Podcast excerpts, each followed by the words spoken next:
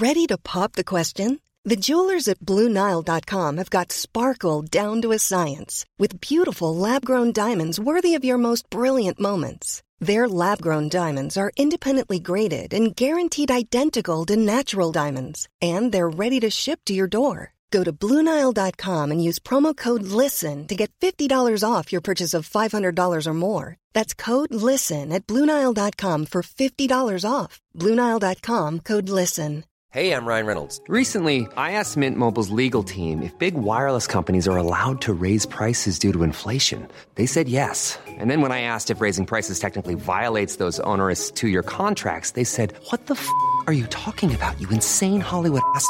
F- So to recap, we're cutting the price of Mint Unlimited from $30 a month to just $15 a month. Give it a try at mintmobile.com slash switch. $45 upfront for three months plus taxes and fees. Promo rate for new customers for limited time. Unlimited more than 40 gigabytes per month. Slows. Full terms at mintmobile.com. This is the Cork Today replay on C103.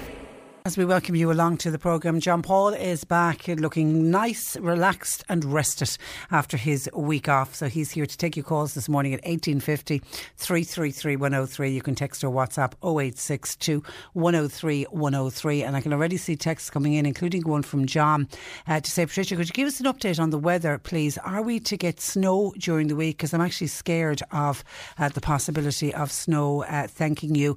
I mean, Met Éireann are saying, yes, the temperatures are certainly going to drop this week and it it really is going to feel quite wintry at times. It's around Wednesday that the temperatures are going to fall. So today and tomorrow we've got kind of gloomy, cloudy sort of days, but then Wednesday morning is when the temperatures will drop. It'll be cooler, it'll be more crisp, and the that's Wednesday morning. Then Wednesday night, it could be cold enough for showers of snow. But what they're saying is the showers of snow are expected on higher ground. I mean, they're not predicting widespread snow all over the country. So if you're, I don't know where you're living, uh, John, but if you're on higher ground and mountainous area, there is the possibility of uh, some snow. Um, that's for Wednesday night into Thursday morning. And then Thursday, we'll see the cold snap begin with temperature highs of four to five uh, degrees. It'll be cold and it's, it's set to continue like that across next weekend and into the early days of, ne- of next week. So there will be some snow showers, uh, John, but at this stage, nothing to get panicky about because I can see, as you say in your text, you don't like it. A lot of people, are, as you say, you're scared. A lot of people don't like the thought of a big drop of snow. We'll keep an eye on it and we'll keep in contact with Met Éireann to see if they are predicting. But as of now, no, it's just more snow showers and it'll be mainly, as I say, on higher ground. Now, the Late Late Show on Friday night, did, wasn't it just a joy to uh, behold? And that little boy from Killa, Adam King, oh my God, he absolutely stole the heart of the nations. And when he arrived out with his little homemade heart that you could very clearly say he made himself and wrote on it himself, and his virtual hug to everyone, because obviously he needs to protect himself as well from uh, COVID 19. He just was a joy. And there's been a huge outpouring of love and support for Adam. It, it's fantastic, including coming from a special message from the US space station NASA uh, to him. I mean, it does. It looks like it could become a reality that Adam will one day get to the, the US space station. And we've actually reached out to Adam's dad, uh, David. Now I'm aware that the word and his mother will want to be talking to uh, to David across this week because everybody wants a bit of Adam. Everybody wants to talk a little bit about Adam. So da- David has come back and he, he's promised us that he will make time available to have a chat with us because I know he. David the dad produced a book that I'm sure Adam was the star of last around this time last year. He wrote a, a book. A, a, special book where Adam is the star of the book, so we'll get a chance to talk about that as well. So yeah, so I, I certainly enjoyed the toy show, and I didn't have any little kids watching it with me. I imagine if you were watching with children, it's probably even more exciting. But I just thought it was an absolute delight. And there was another little kid from Cork, Jackie from Dripsey. I thought he was a little legend as well. I thought he was great. He was playing the pool on the floor. I thought he was a great little character, uh, and the, the, musicians and the singers, and you know what talented children uh, we have, and that scene with that girl from Dublin sang with the video screens behind her and the Irish children from all around the world singing rule the world. I thought that was just that brought. I have to say that brought a tear to my eye. I found that uh, quite emotional. And then the end of the show, I just thought, what a great little country we live in. In the middle of it, they launched that toy show appeal to raise money for children's uh, charities. And people continued to donate after the toy show. And again, on Saturday, I saw donations were still flowing in. And the last time I checked, I think they were at something like 6.4 million euro was raised in donations from the toy show. It's just incredible. And as Ryan Tubridy said it when they launched it, if they kind of raised half a million, they thought 500,000, wouldn't it be great to you know, give to charities who've had it pretty tough this year, children's charities. So they said, you know, we'll do a little bit of a fundraising. If we raise 5,000, you will be doing well. And 6.4 million, just, you know, I was tweeting about this yesterday saying, what a great little country we live in. It, it really is. Long may it continue. Long may that. And it's been a tough year for so many people, but yet the generosity when, when asked to give people give. So well done if you were one of those uh, who donated. But your thoughts on the toy show? Was it? Is it just me, or was it one of the best ones? Was it because of the year that was in it? You know, was is that what it was about? That we just needed to forget about COVID, and we had earlier on a couple of hours, what three three and a half hours before we had Micheál Martin come outside Leinster House and address the nation and tell us that we were moving out of level five into level three. And that gave a little bit of hope to so many people and the shops and people suddenly now delighted that they could get back to business. I know it wasn't great news for the wet pubs, even though for others people would say that was great news because certainly a lot of our listeners last week were hoping that the wet pubs wouldn't open, were hoping that the pubs would remain closed. So that would have been received with mixed mixed feelings. But, you know, I was thinking of Michael O'Donovan, who we've spoken with on many occasions on the programme, who represents the Cork Vintners Federation. And, you know, he has spoken to us about there are small, you know, in the main, the small rural pubs. Many of those won't survive if they, if you know, if they they now are not going to get a Christmas trade. They were hoping to make a few bob over Christmas that would carry them into the new year. So we will lose a number of our small pubs, and we'll, you know, we'll all feel that feel that loss. And if you're in a rural area where it's all you have is the little pub down the road where nine or ten mainly men might meet and it's the only people that they meet and there's a lot of people are losing out because of it. But then I know we have to look at the bigger picture. We are in the middle of a pandemic and the government had to weigh it up and decide what was the safest, what was safest to open, and what was uh, what wasn't uh, safe to open. So certainly we spoke about it on Friday. It, it, does look like wet pubs have been sacrificed so that restaurants uh, can open instead, and of course a lot of the shops, the non essential shops, will all be opening tomorrow. And I imagine a sense of excitement today as they prepare for the, op- for the opening tomorrow. And it looks like the average household we're set to spend around 700 euro in shops this month, the month of uh, December. Tills set to ring from early in the morning until late at night. Some stores are going to open earlier and close later.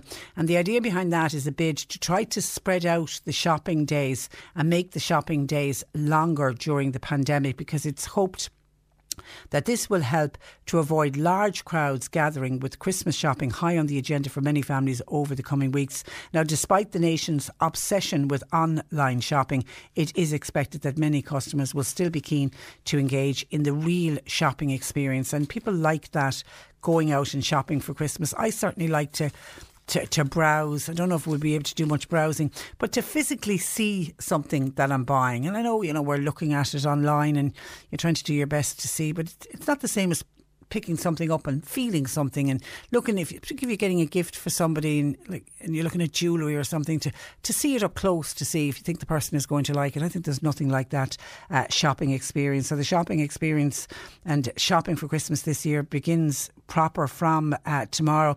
And public health specialists are coming out giving advice. I was reading in the Irish Independent today a Dr. Emer Shelley, public health specialist. She was saying she hopes, her hope is that uh, not everyone will descend at once when the shops open their doors tomorrow morning. She's hoping that people will take advantage of the longer opening hours. She says it will be of particular assistance for people who are working Monday to Friday, 9 to 5, so that they're not confined to the busier shopping times over the weekend. One of the new features, of course, course, that we will see from tomorrow on the streets of our towns and cities will be the wearing of face masks. That's the advice that we've been asked to keep them on when you're in crowded places outside. Now, it's not going to be mandatory, it's only a recommendation, but now that mask wearing certainly has become much more common in, in when everyone is wearing them in retail settings because it is mandatory. It's expecting that most people will heed that guidance and when they're outside will wear them. And I've noticed over the last couple of weeks, maybe the last month or so, when you're out on the street, there are a lot more people wearing masks outside. But now as we're heading in, busiest time of the year for anywhere where there's shops, there will be a lot more people out on the streets. So the advice is to please leave your face mask on when you come out of the shop. Leave it on as you're walking down the street to go into the next uh, shop. Now, Dr. Shelley said that shops will continue to be obliged to limit the number of customers inside at any one time. But she says if there is a situation where you find yourself in what you feel is an uncomfortably crowded situation, then she's saying the best thing you can do is get out of there. Retreat was the word she used. Leave the shop and come back at another time. Just if you're feeling a bit uncomfortable and feel that maybe the shopkeeper, the management have left too many uh, people in. Now, take comfort from this though, that from the start of the pandemic, there's only been 25 clusters of COVID 19 that have been directly associated with retail outlets, which is really significant when you bear in mind that supermarkets and all of the other essential shops, they never closed since the pandemic started back in March all of the supermarkets have remained and the essential shops have remained open. And out of all of those, you know, tens of thousands of shops to think there's only been 25 clusters associated with retail outlets. So well done to the management and the workers inside in the shops. They've done incredible work to make sure that when you go into a shop, there isn't the possibility that you could pick up uh, COVID 19. But people do need to remember the virus is not going away on holidays and it's still out there and it's still trying to find new victims to infect. The government's advice is to shop local and everybody needs to bear this in mind, particularly after the difficult year that well loved stores have had. They can extend the traditional shopping. You can still order online from a lot of your local shops. You can do it over the phone. You can do a click and collect. And many of the local shops are even delivering as well if you are nervous about going out. And another piece of good advice that I read about in the papers today when you are heading out out shopping is wrap up warm because, you know, as John has pointed out, we are going to get a bit of a cold spell this week. There is the possibility that you will have to queue up outside a shop. You don't know how long you're going to be queuing for. So wrap up warm, hats, scarves, and gloves, and warm boots, I would be uh, suggesting. And sanitising hands, that remains crucial because people will be going in and out of several stores, doing their shopping. You'll be using frequently touched uh, surfaces. You might be entering bank PIN numbers at the cashier at a variety of different shops all of the shops have hand sanitisers on the way in. A lot of them even haven't them on the way out. Keep hand sanitising. And there's also a reminder from Mandate, the trade union that represents most of the retail uh, workers and they're saying if you're genuine about your appreciation for the essential work that's carried on by retail staff then everyone has a role to play in the coming weeks please, they're saying, respect retail workers. And remember, they say, that respect is not just for Christmas. So, for all of the retail uh, workers who have, and all of the shops who will reopen tomorrow uh, that have been closed for the next six weeks, we wish them nothing but luck over the next number of weeks. It's going to be such a busy, busy time for them. And our first Christmas song of uh, 2020 will dedicate to all of the shops and all of the businesses businesses that will be back up and running from tomorrow.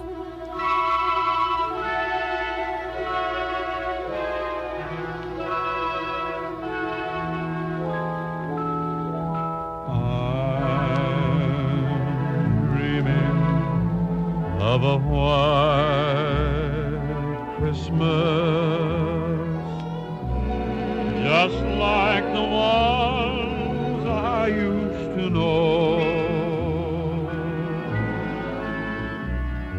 the treetops glisten and children listen to hear sleigh bells in the snow.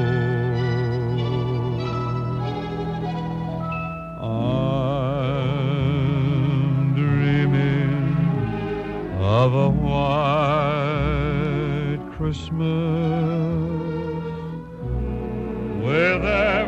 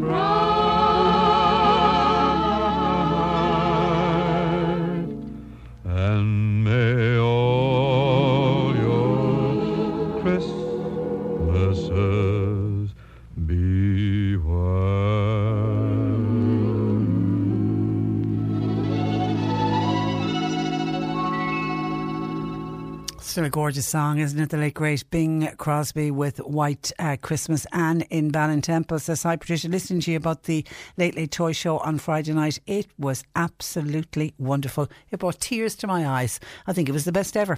And so you wouldn't have to put your hand in your pocket. I missed my grandchildren, but they watched it from abroad. It's wonderful the amount of money that was raised. Kind regards uh, from. Um, and I think this year more than ever, the amount of expats abroad with their children who were watching it. It seemed to be a huge number of people, certainly on social media, couldn't get over the number of people from every corner of the globe seemed to be tuned in watching it. I mean, I know all the Australians it was Saturday morning for them, so they were having their breakfast and watching it, and people were reliving their own childhood with their own children now in Australia watching it. And it's one of those those shows you could watch it anywhere in the world, and children certainly anywhere in the world would get um, would love it and, and really enjoy it. So good to know that you enjoyed it, um, um. And hi, Patricia. I wear gloves during the cold weather as I suffer from Raynaud's. What do I do about hand sanitising in and out of shops once they're back up and running? I would suggest when you, because you obviously wear, wear sort of warm, woolly type gloves with the Raynaud's, because that can be really painful in cold weather. I would suggest getting disposable gloves and putting them on over your gloves to keep your hands warm, and you'll be able to sanitise the disposable gloves when you're going in and out of uh, shops. That would be my suggestion. If anybody else has a suggestion for this listener, has to wear gloves because of the cold weather, but is worrying about the hand sanitising, and it is the one thing with shops being busier, the hand sanitising is going to be more important than ever. And of course, when you get home, make sure you wash your hands and all of that. All of those rules and regulations do not go out the door because Christmas is just around the corner. So I, I think the disposable gloves could work for you. If anybody else has a suggestion for that listener, please uh, share it with us. 1850 333 103. And someone says COVID made an appearance on stage at the pantomime with the audience shouting, "Tis behind us." Well, it's not behind us yet, but we're on the way. Certainly with a vaccine just around the corner. And I'm saddened to hear about this, and I hadn't, I wasn't aware of this. But Pat in Charleville says, Patricia, it's a disgrace to say that the mural wall for suicide prevention in the plaza in Charleville was destroyed over the weekend. Some gurrier spray painted the wall. Wasn't aware of that. That really is shocking. Is it possible to get that spray paint off? Or has it absolutely been destroyed? We'll see if we can find out more on that because I wasn't aware of it. Uh, thank you for sharing that with us, uh, Pat. But I would be with you. It is a disgrace. Whoever did that, uh, shame on them. 1850 333 103. John Paul taking your calls. You can text or WhatsApp 0862 103 103. Cork today on C103. With Macroom Motors, leading the way for Toyota hybrids. The place to order your 211 Toyota. See macroommotors.com.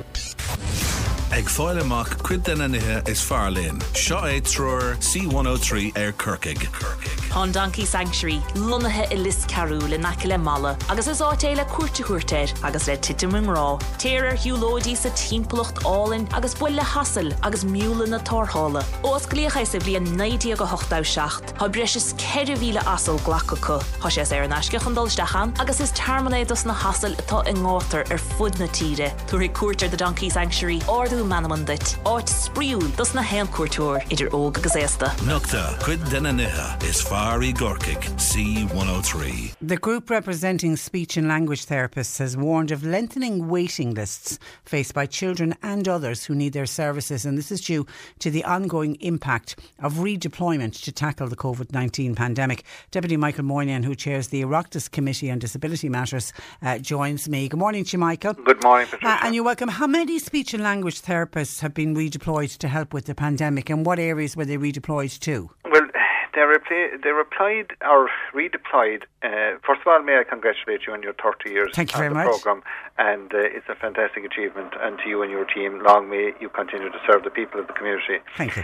But I think it is important. Like there is almost 200 people that are working in test centres and in diff- are seconded to contact tracing.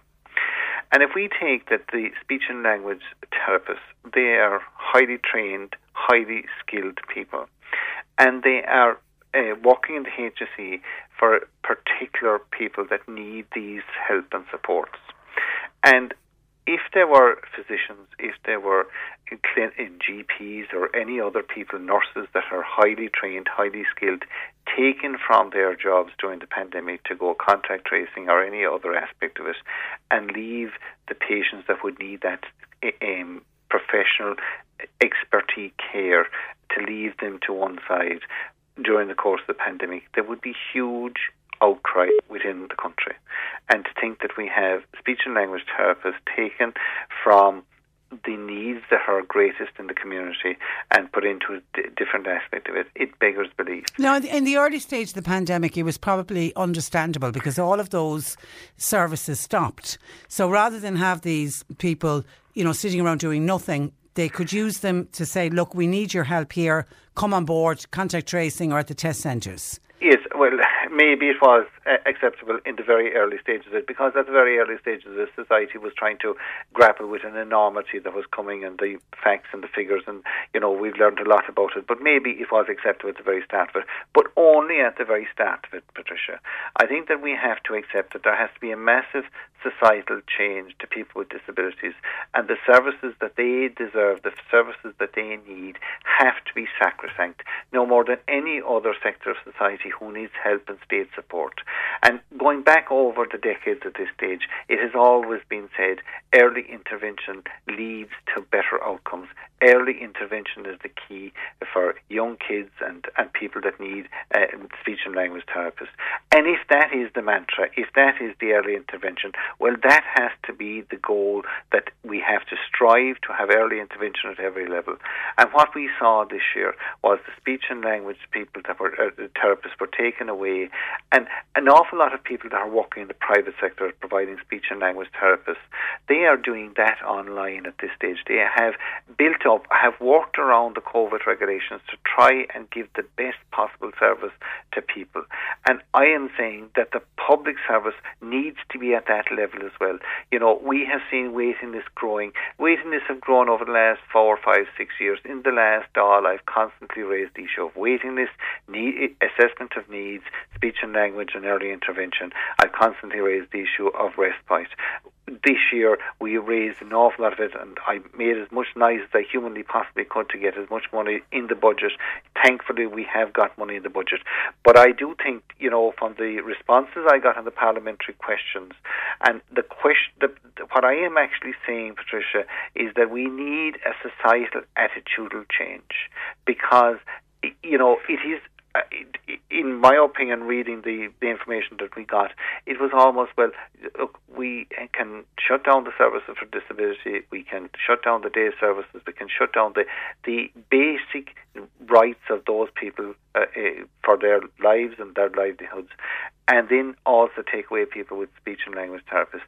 That can no longer be acceptable. And the information that I got in relation to 179 were working in test centres and 16 were seconded to the uh, contact tracing, that is not acceptable. And the question I have now have all those positions gone back to providing the service that they were taken on the first place by the HSE for and providing the services for the young people that need this service so so badly. Was it only speech and language therapists? What about the other multi D therapists? Were any of them redeployed? Well, there were uh, speech and language therapists, occupational therapists. They were all redeployed.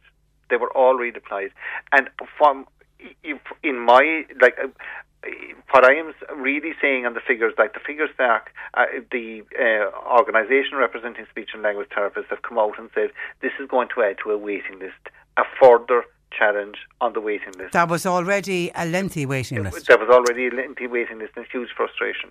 But my point is, and I accept that 100%, it is going to add to more frustration and it's going to add, and you know, families are trying to go privately and they're scrimping and put, trying to get money together to go to try and get speech and language because it's not being provided in the public service. And I think that my challenge is that this can no longer be acceptable you know, we've seen the. the and who are you pointing the finger blame? Is it the HSE? Is it, is it up I, to the HSE I, I, to redeploy? I, actually think that there is there is a major issue with the HSE. You know, um, in our committee, and we've been working away quietly and behind the scenes, but we did we had to set our terms of reference because it is a new committee. It's the first time in a, in many parliaments that there has been a disabilities committee. There hasn't in I think we're the second one in Europe to have a special committee dedicated to people with disabilities. And we set about making uh, looking for submissions for our terms of reference because we have to submit our terms of reference to Ceann Comhairle uh, before the 31st of December. So we look for public submissions on that. We got 186 uh, uh, lengthy submissions from families and from community groups. And I sat down uh, last week uh, and, and studied the documents that have been sent to us, all the documents that have been sent to us. And one person made the point in the submission. They said that, you know, with the political noise that was made this year, there was um, in excess of 140 million got for the disability services in the budget going into 2020 uh, 2021. And he said it clearly showed that the HSE were not advocating for the disability services when they were sending up their request to the, to the Department of Health or onto the Department of Finance. And I think that there is something there that needs to be explored further. I think that, you know, the disability sector, ha- you know, over the years, and I've worked you know, going back over 20 years at this stage, particularly with St. Joseph's and COPE and other organisations, to try and get the maximum amount of funding. And I think that we do have to have it at the very top of our agenda that and I personally believe, and I've said it in the Dáil numerous occasions, I personally believe that in 10, 15, 20 years' time, whoever is Taoiseach of this country will be going into the Dáil apologising for the way the state has treated people that need these services. They will, uh, you know, we have all, seen all the, uh, going back in history over the way kids were treated, women were treated, and the apologies that have to ensue. But I personally believe that that will happen because I think that the HSE and the Department of Health, but particularly the HSE, as I see it at the moment, and judging by the submissions that we have got, and these are submissions that have come from individuals telling their family stories. Yeah, I know you asked for the lived experience of people with disabilities and the issues that, that, that affected them. Did you get very powerful testimonies from people? They were powerful testimonies. Wow. Oh, powerful individual testimonies. And oh, I would like to congratulate those that did take time to send in the documentation, to email in the documentation to us, and to give their private family stories to us. Because some people that would have read it and wouldn't be as familiar with the sector, you know, not everybody can, but they were, the one person said to me, my God, the entire sector is in a shambles.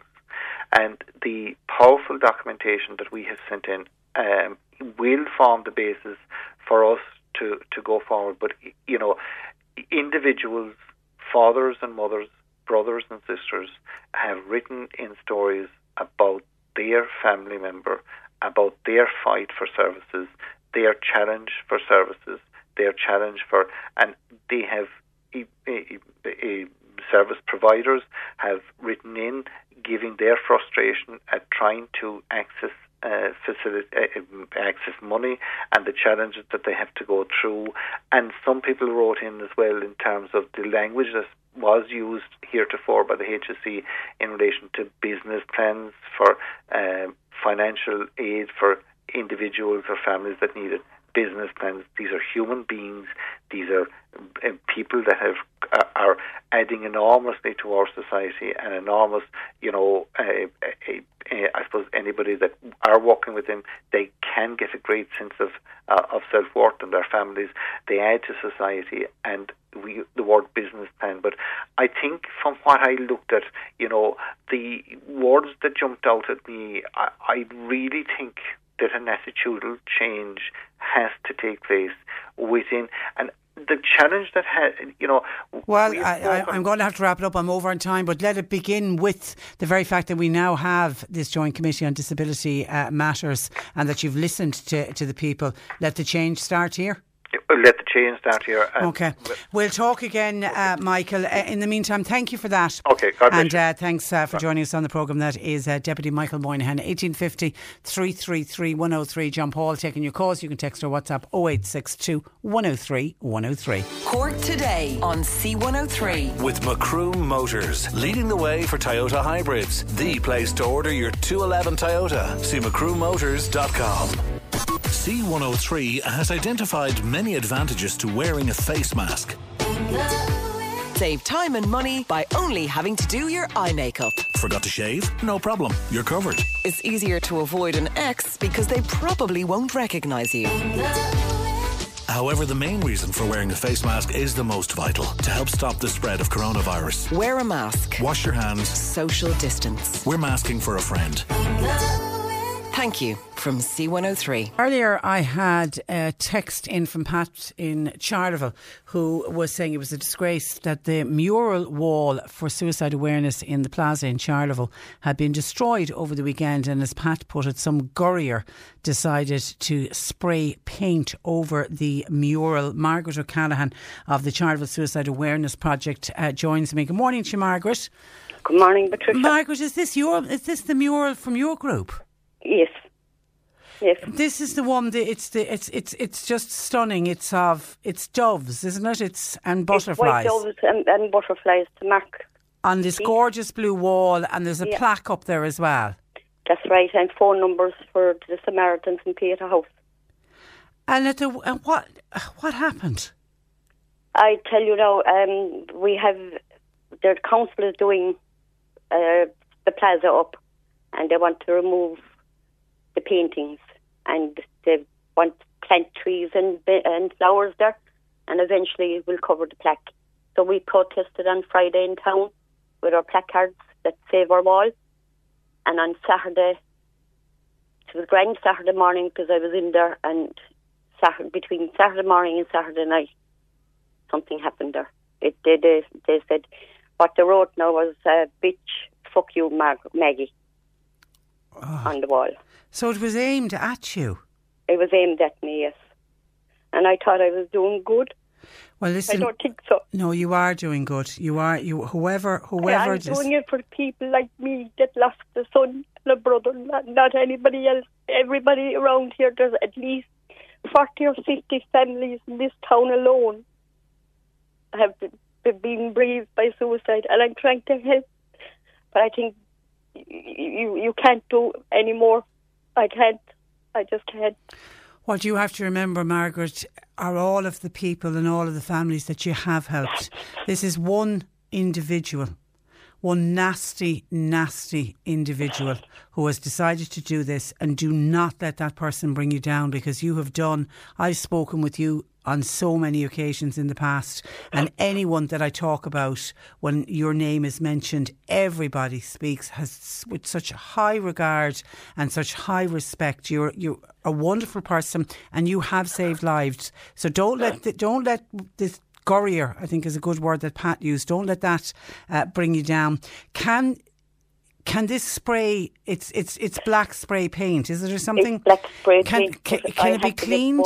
Can it be? No, I have to get the wall repainted, and I I have to get the mural put on back on again because that wall means so much to people. Who who painted the original mural for uh, you, Margaret? Peter, Peter O'Brien, a local boy from town, and Foróige. Foróige is the, is the te- teenagers of Charleville, and the Foróige. They they they done the wall, the, the small wall with all, the two doves and the plaque, but Peter O'Brien done the big dove. And And- there's no way that the this the horrible words that have been written. There's no way that that can just be cleaned off. Is there no? I, I don't know. I'm meeting a man now at one o'clock to see what he can do, but I think he just said we have to power wash it off. And that will take the mural with it, will it? That'll take the mural, yes. And then the Well, I- ongoing problem that you have with the council um, is all a bit bizarre, Margaret. Well, they're doing up the plaza. They're doing up the plaza, and the wall doesn't fit into their their. Um, what they said to me was the wall will be gone. You know the paintings, and what they're doing is shrubs and trees, and they'll put in tru- three little lights with three doves. That's not the same as we go there every September. And even this year, we went with cover. We had only a few, but we had our photographs of our loved ones. And it just me. If It's families that lost sons, daughters, husbands, grandchildren, all there. And we just talk to one another. That's where we meet up. We can go to the graveyard and visit our families, but this is our. It's like when you have something for road accidents and cancer, you can meet up. That's what we can do. On our event, we can meet up and talk about ourselves and how we feel. And it's lovely. Why take it away from the people of the town and the surrounding areas? Because we have 32 trees set all over the country and 32 benches. And I think Charleston people are so good and kind, even surrounding areas, they're so good and kind. There's a lady from Kilbrin, Mary Cochrane, her family. She's even having a counsellor in Charleston for people. You know, we're we're trying to do our best because we there's no mental health here for people, and we have a, a counsellor now in Charleston, Mary Lynch. She does counselling for people, and just leave it the wall alone. The wall is doing nothing to no one. Why break something that's fixed already? Well, I know, I know, money- John. I know we're trying to get on to the. We're trying to get onto the council to find out uh, what is what their for their rationale behind it, because y- you reckon your annual service you won't be able to I have because be of the new to have, planting. Yeah. And, and the tree of hope and the park and the bench is going to be moved. Why? Why move- is the bench being to move moved? Because they want to have a zebra crossing there, and to in, involve it's in, it's it's it's um, interfering with that. But didn't, did they approve? Did they not approve that? Did they not? That, They brought me. They brought me ten years ago and showed me where to plant the tree and the bench. They brought me ten years ago. and have they given you a new location for it? Um, well, my son died above in the park in Charleville, and where they wanted is right in front. It's a, he's at the back where he died, and you know where the tree would be. I just can look straight at where he died, and I'm not having it there. I don't want it there. My son died there. No. I I was shown the place by the council ten years ago. The kids play there in the in the swings and the slides. Their parents sit at that tree uh, bench. They look at the tree. They say their prayers at the tree. It, it's lovely. People go there and sit there. Why take it away? I don't think the council have any idea how how suicide affects people until they come to their own door. And I hope they never do. because it's a thing I you can never, see- never get over. And I can see an outpouring of support. Somebody saying, Margaret, you're such a strong, strong woman. Uh, stay I don't going. so anymore. You are, and Margaret, believe me, you are. You absolutely are. Uh, somebody else is saying, whoever that individual who was responsible, how dare they? Uh, Margaret has saved so many people over the years, and she's done it all in memory of her son, uh, Frankie. It is just uh, shocking. And people are saying, stay strong, uh, Margaret. You have the support and the love of uh, so many people. Okay, and in the meantime, we're going to get on to the council to try to find out why they want to remove the mural. But in the meantime, we need to get the what's written taken down and, and gotten gotten rid of. Uh, if anybody has suggestions, I know you're meeting up with a gentleman at one o'clock. But if anybody has suggestions on how Margaret, how we can get this the the awful words taken off the the picture. Um, are you on your own at the moment, Margaret? Have you anybody with you? I have a friend here. Have you? Okay. I have a thing. I just I want to make sure you're okay. Listen, you stay strong. You're you're you're a powerful woman. Don't let this person bring you down. Will you promise me that? I promise you that. Don't. Thank And- you very much. And we'll stay in contact, okay? You look after Okay. yourself. God bless. Okay, Patricia, bye. Uh, it's hard to hear that woman uh, so upset because she's just and she's amazing what she has done. And anyone who's come in contact with the charitable, Charleville Suicide Awareness Program pro, project will know of Margaret O'Callaghan, will know her backstory, will know what she has been through, losing a brother and a son to suicide, and all she has ever done is to try to make sure that nobody else has to walk in her shoes to live the life that she's had to live because of the loss of two people very close to her. So shame, shame on whoever did that uh, graffiti on that mural last night. You're listening to Cork Today on replay. Phone and text lines are currently closed. And thank you to a couple of people. Some of the some of the mums and dads are texting in who received our Sam and Sue the safety books we gave away on Friday. It's quick post service. We put them in the post on Friday, and they were arriving in people's doors uh, this morning, which is terrific. I hope your children enjoy the books, and they come with great messages as well. Books are great, but it's great if it's a message where children can learn as well. So I appreciate people taking time out uh, to uh, tell us that their books have arrived safe and sound. And actually, uh, we know there's been some delays. The postmen and women are just working. They're another one of our essential workers who need a huge round of applause at the end of the year, and they're coming into their busiest period. Uh, their busiest period anyway, outside of what's been going on with with the pandemic. And last week, somebody was on to us to say that her sister-in-law in England had sent her card early because there was reports in England that there was a delay with post uh, coming from Ireland. So we're trying to see how much of a delay is there. Certainly on post, we're saying that they they're not seeing any reasons for delays. But this lady was saying that her sister-in-law was saying in England, so it was been reported.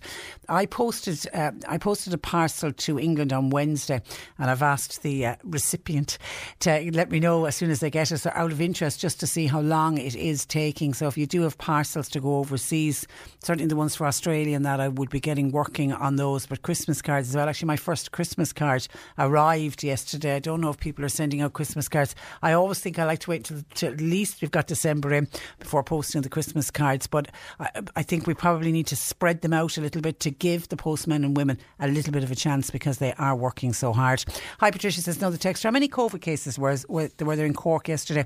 We had some really good news on COVID cases for Cork uh, yesterday. There was 299 reported nationwide, and the numbers for Cork were the lowest it's been in months. There was only seven reported uh, cases. The num- the breakdown of the 299 for yesterday, there was 94 in Dublin. 41 in Donegal, 27 in Wicklow, 14 in Louth, and 13 in Limerick. And then the, the remaining 110 were spread across 20 other counties. And that is the first time in a couple of months that Cork wasn't in that list of individual numbers we're now in with the spread across 20, 20 other counties. So when I dug down into them, seven was reported for Cork yesterday, which uh, long may those low numbers uh, continue. And actually, John Paul will be joining us after 12, taking a look back at the different local authority areas, you know, what he normally does on a Friday, but he wasn't with us on Friday. So we'll take a look back at the last two weeks just to take a look at where the figures are. And there certainly is a lot of good news in it, but we need to keep it up. We can't get complacent because that's what happened the last time and the numbers went through the roof. So we just need to absolutely stay on top of it. So seven was the number for yesterday. 1850 333 103. I'm going to go to the phone lines because uh, Councillor Frank Roche uh, contacted us uh, this morning. Good morning to you, Frank. Good morning, Patricia. Frank, you've contacted us. Now, we're not obviously giving out names or we're not even going to give out areas of That's where this is going yes, on. yeah. But you contacted us because you've been helping out a homeless man. Well, he's um, he's a man that has worked all his life, right? Uh, he was self-employed, and unfortunately, his house got burnt down, and he's now living in a caravan, and the front door is actually after blowing off it, and he's going in by night. He's no electricity, he's no water. He's putting a sheet of plywood across the door, and he's supported with a chair. Now, I contacted um, the, the council housing authority a number of weeks back about this situation, and they put me onto another state organisation. and on, in fairness, I met a very nice girl in that organisation, and we, um, I was talking to her on the phone and for a number of days, and then we agreed to meet up with the man. Now, unfortunately, in the conditions that he's living and the conditions in, in the approach into his, we call it his residence, I wouldn't expect any young girl to drive in her own car or to go to, to, to walk in there. So I agreed that I'd pick him up and I brought him to the nearest town, or to travel 20 miles to pick this man up. And I brought him into his nearest town. And because of the COVID, we, we to, to, to meet him out of. Now, he had all the information that he needed, his um, PPS number, everything they asked for except his birth cert. And they agreed that they'd be back to him. Now, I just took it for granted when I'd heard nothing from him, that he was okay and that he had been sorted and he got emergency accommodation. And when what when was that? When did that meeting take place? Around three weeks back. Okay. And yesterday, uh, we, I, we called around one o'clock, we called it dinner time. He rang me and he said, the forecast is very bad. He was a little bit upset and he said, you did F all for me. Now, I had done my part and I was sure that the, um, the authorities had been walking away and that they had sorted him out. Now, in fairness, I rang him this morning and they're saying they're looking to get him uh, temporary accommodation. But, like, that man has spent another three weeks sleeping in very, very rough conditions. Now, all the authorities are sleeping in their beds. And it's fine for them to go home at half past five in the evening, turn off their phones till nine in the morning, turn it off on Saturday evening till Monday morning. Now, I was available yesterday for the men. If I wasn't available, the men could have done anything else. And like it is And, very, it- very and the sad. weather, the, and actually, I started the program because somebody was is scared of snow and heard the snow was forecast. We are going into a very cold spell exactly later on this me. week and into into next weekend. But also, what you're describing of a caravan with a piece of plywood and a chair pushed up against it. uh, God, it sounds like a death trap. Poor man, he's doing his level best inside. Oh, sure, listen, I But know like- he's trying to keep warm. And, and like uh, we, we did an article in, on, a, on a local newspaper and a month back, and we I, I said at the time that there was 30 people that I 30 of those type individuals. I can now confirm that I've up to 45 of those type uh, individuals in North Cork. Now I'm only talking about North Cork. They're probably all over Ireland, but the ones I'm concerned about is North Cork. And like when we hear of homeless people, uh, whether we look at it in the internet or the news or whatever, we're talking about homeless people inside in cities, sleeping in tents, sleeping in doorways, but they're sleeping at your doorstep. Up and down every road and every boreen in the country, there's people living in desperate conditions, and the authorities are doing sweet them all for them. And there's it's a, it's very much a hidden problem. Nobody even knows that this is going on. But you know, nobody knew because it wasn't highlighted them. And I'm Has he sure any every- has he any family that could help him out, Frank? Look, there was family. He's not married. He's a single man, but there was family problems, and I'm sure that anybody that would recognise when I highlight these people, the background they're coming from, and an awful lot of the the, the, the better off families can be very very rough in their own pay and their own um, families, and tis, tis the, the better off people where there's property involved that are actually putting their own families out on the side of the road. You can choose your friends, but you can't choose your family. Is the is Well, the I old mean, saying? Uh, b- o- it's okay, but in but okay. So where where are we at with this man? What he's looking for? Is he been? And I want fussy is the wrong word. Is he in particular in the area where he wants to live? He, he, I'm assuming he wants to stay local, does he? He wants to stay local because he's working. He, he, he- his form of income is provided locally. So he is still working. He's still working, yes. So he can he can pay rent. From what I do have explain, and I'm sure you will get his profession. But he ca- he can pay rent and everything then. Look, he's very, very badly off. Um, Okay. like what what he's making out out, out of his his particular source of income is very, very little, and like he has been led into this because of a family dispute back along the lines. And is he on social welfare? Is he on a would he be better off on a social welfare payment, Frank? He should actually be getting the pension, but he's not getting that either. Oh, this seems like an atrocious situation that this man has found himself in. But you see, there's hundreds of them there. There's absolutely hundreds of them there. And like what's happening, and in particular in the farming community, where you have disputes in land and people don't own land and no paperwork is right, and in mysteriously there's a lot of houses being burnt down. And it, look, I'm not suggesting who's down, but this kind of carry on is scandalous. And did he manage to to get his birth cert? Was that an issue? Do you think that You know he has his birth he has his? So he has all the paperwork done. It's just Yes. waiting on the service to find him a place. And is okay? Is that the problem that there just isn't accommodation for single men? Well, you see, the problem, I, I have another man that, that, that's actually working in a trade, and, and he's not a, a local man, but he's um, he, he came into the area, and he's sleeping in a van every night. Now, he's a man that gets up every morning and goes out and does a very, very hard day's work. But he tells me he can't afford, because what he's making out of his work, he can't afford accommodation. And it is actually our state that is driving accommodation to the walls. Because they, they're giving um, 900 euros uh, a month for uh, for any house to, to put in somebody that's, that's unemployed or somebody that's on social welfare. And the working person cannot afford to rent that house against the state. So that's another problem we're having. Ah, it's- But I, I think, and you are, and we've spoken with you before, you have highlighted this before, there are people living in the most desperate of circumstances. And as you Well- say, people are living close by and are not even aware of it. Yes. And like any working person, if they're on 150 euros a day, it's a good rate. But which, like, is you're talking about 900 a, a, a week, which would be a very, very good rate. Yeah, No, there's very few people earning that. yeah. And yeah. like, look at the rents that are around. The working people are the new poor. Because if you're, if you're, as, as we all classically growing up, the, the poor of ago are no longer poor because the social welfare will look after them. But it's the people that are getting out of their beds in the morning. They, they have payments on cars. Have payments and the, the expense going to work. They have all these expenses, and their income is not covering what they're actually what, what they need.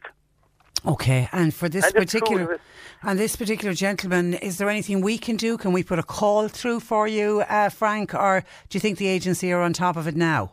Well, I spoke to the girl again this morning. She rang me back after I talking to you. Yeah. And to be fair, she didn't know I spoke to you. And she said, look, she's going to try and get temporary, temporary accommodation for him. Yeah, and he needs that ASAP. And will you keep in contact with us and let us know how he's, Oh, I course, he's yeah. getting on? Okay. And if he needs anything, if we can be of any help, if we can put a, an, an appeal out, uh, people are very good and people are very generous, and it's it's helping one of our own, and that's what it's all about. Stay in contact with us, Frank, will you? Right, I will, of course. Okay, and listen, well done for highlighting it as well. You're you're doing great work, I think, for, for people who are very, feel very voiceless uh, because Well, they're certainly not being heard. Patricia, what I'm trying to highlight is the pledge of the working poor. And our authorities and our civil servants have the clue about what is actually going on in Northern Ireland. Okay. All right, Frank. Thanks for that. Uh, Thank 1850 333 103. John Paul taking your calls if you want to text or WhatsApp 0862 103 103. C103 Jobs. An experienced joiner is uh, wanted while the Corbett Court restaurants in Ballyhea and Kilworth they've got vacancy for a night porter, waiting staff and kitchen assistants. A programme assistant is required to facilitate persons with physical and sensory disabilities in emotional and recreational activities and a, C- and a CE scheme looking for caretakers for Blarney, Inniscarra, Kilcully and Grenagh areas. You'll find all the details and more job opportunities by going online now. Just go to c103.ie forward slash jobs for more. This is C103. Cork today on C103. With Macroom Motors, leading the way for Toyota hybrids. The place to order your 211 Toyota. See macroommotors.com. The selection box? One day tops. That vibrating head massager? Two days. And that's being optimistic. The tree? Four weeks max. But you can make something last beyond Christmas. With a donation to Aware, your gift of hope will help us be there every day for people who need support with their mental health. Give hope that lasts this Christmas as we mark 35 years supporting the people of Ireland. Donate today at aware.ie. From staying home to staying apart, you're doing a lot for others at the moment. But have you been doing enough for yourself and your future? At Bank of Ireland, we're all about your financial well-being. Pension is a great way to make sure the retirement lifestyle you've always wanted is achievable. It's time to invest in you. Book a phone or virtual meeting today at bankofireland.com forward slash pensions. Bank of Ireland. Begin. Bank of Ireland is a tied agent of New Ireland Assurance Company plc trading as Bank of Ireland Life for life assurance and pensions business. Members of Bank of Ireland Group. Bank of Ireland trading as Bank of Ireland Insurance and Investments is regulated by the Central Bank of Ireland. At Boherbue Co-op Farm and DIY Store, we're all about plumbing, electrical goods, farm inputs and convenience. Our farm store is open six days a week, including all day Saturday. At our SuperValu, we offer a night hatch service till 10pm and diesel in our forecourt 24-7. Boherbue Co-op and SuperValu Boherbue, at the heart of the community. Amazon's Black Friday week is here, so you can either shop last minute presents and be a Christmas nobody, or shop now and become a Christmas hero. Wow, best present ever. Amazon's Black Friday week, 20th to 30th November. Shop now, relax later. We all know a great night's sleep is vital for our well being. We spend one third of our lives in bed, so a good mattress is crucial. Swan Beds recommends for a better night's sleep, replacing your mattress every eight years. A better sleep means a better you. Replace every eight at Swan Beds, Cork's only exclusive bed store, because your sleep is important to us. Shh, it's a Swan Bed. We're playing all your favourite Christmas hits after 1pm on C103 with your local Mace. Serving local communities for 60 Christmases and counting. C103. Now, last week, Meghan Markle, the Duchess of Sussex, revealed that she had suffered a miscarriage, losing her unborn second child in July of this year. In a deeply personal article for the New York Times, Meghan described the almost unbearable grief that had consumed both herself and her husband, Prince Anu, and Prince Harry. Uh, to discuss why this article was so important, I'm joined from the Irish Miscarriage Association by committee member uh, Jennifer Duggan. Good morning to you, Jennifer. Good morning, Patricia. How are you? Uh, well, I'm very well, and you're very welcome to the programme. Does it help when somebody as high profile as Meghan Markle and Prince Harry, when they speak openly about miscarriage? Yeah, it definitely does. I mean, it's it's really something that isn't talked about. So when you have somebody as, ho- as high profile as Meghan coming out and sharing her story, it definitely starts the conversation, and I suppose that's what's needed. It's just it needs somebody just to start the conversation and get people talking and it's supposed to raise awareness as well because it, it is such a common occurrence. And unfortunately, it's not talked about, and it's still such a taboo subject in many many aspects. So it's it's great that you've come out and shared her story. Why do you believe, Jennifer, in this day and age, it's it's still almost a taboo subject? Yeah, I, I guess it's it's just such a hard topic for people to speak about. I mean, people that go through the loss, some people choose not to share it, and that's perfectly okay as well. But for the people that do choose to share it, I suppose they're often met with with silence, and people don't know how to respond to it because it's such a hidden grief as well. That people they just don't know how to respond to it, um, and that can be very difficult. Then because I think it just adds to the stigma. Then it just adds to the taboo, and that people that have gone through miscarriage feel that they can't talk about it because of the lack of support that they get when they do. And then, can there also be the case where people say the wrong thing to somebody? Yeah, I- exactly. I mean, I, I would have gone through miscarriages myself, and I suppose one of the things that used to be so hurtful was when somebody used to start a sentence with at least. And I used to think to myself, if you start a sentence with at least, it probably you shouldn't shouldn't go any further than that. Absolutely, absolutely. I, Yeah. I remember a friend of mine uh, losing a baby through miscarriage, and somebody saying to her, "Oh, she have an angel in heaven now," and she said, "I didn't want an angel in heaven. I wanted a baby in my arms," and it was Yeah. just brushed off. That's it exactly, and I suppose it's minimised a little bit as well because it. It's it's not you don't have the physical baby and you're holding in your hand, so people see it as a as a different type of loss. But it is a loss, and it's it's your baby that you've lost, and it, and it's hurt, and it's heartbreak, and it's it's devastation, and people don't see that side of it because I think I don't know it an Irish mentality as well that we often tell people that we're fine when we're probably not, and it's, it's, it's a hidden grief in that side of it as well. And what supports, Jennifer, are available to women who suffer miscarriages in this country? Yes, I suppose that from from a hospital point of view, I suppose a lot of the hospitals would have their own bereavement midwives in, in most of the hospitals now at this stage, and then you've hospital chaplains as well. And then I suppose within our own association, in the Miscarriage Association of Ireland, we would have telephone support Monday to Friday. So we have a committee member on call in the mornings from 10 to 12, and then again in the evenings from 8 to 10. And I suppose beyond that, we had been running prior to COVID, we would have had monthly support meetings in Dublin, Galway, and Cork. But Um, they, have obviously stopped, since obviously. COVID, yeah. they've stopped, but we've we've kept them going through Zoom, so we actually do them monthly via Zoom. So it's, it, there's been a, a great uptake on the Zoom calls, I suppose, because it's opened it up throughout the country. So that And is, is it helpful, Jennifer, and, and you can speak if you want from your own Mm. uh, personal experience, is it helpful to be in a setting like that to speak with other women and, and the dads as well who have been through the same thing as you? Does that help? Yeah, exactly. It does. I mean, going back to my own experiences, was that's why I would have gotten involved with the association with the association to begin with. Was when we had our first miscarriage going on over 13 years ago. One of the things I found was the lack of support and the lack of having somebody to talk to that actually got it and just knew what I was going through. So I suppose the, the support meetings and the Zoom calls provide that, and that everybody that's in those meetings has gone through the loss and has gone through the miscarriage, and they know the feelings you're feeling so you can talk openly and you can be very honest with them because there's no there's no I suppose there's no question from them as to why you're feeling the way you're feeling because they get it. So that makes Yeah. a huge difference to people. Yeah, somebody else who's walked in, in your shoes and is, is wearing Yeah. the, is wearing the same T-shirt. And follow on pregnancies, Jennifer. Mm-hmm. Are they very difficult when, when you have suffered a miscarriage with a lot of worry and a lot of anxiety?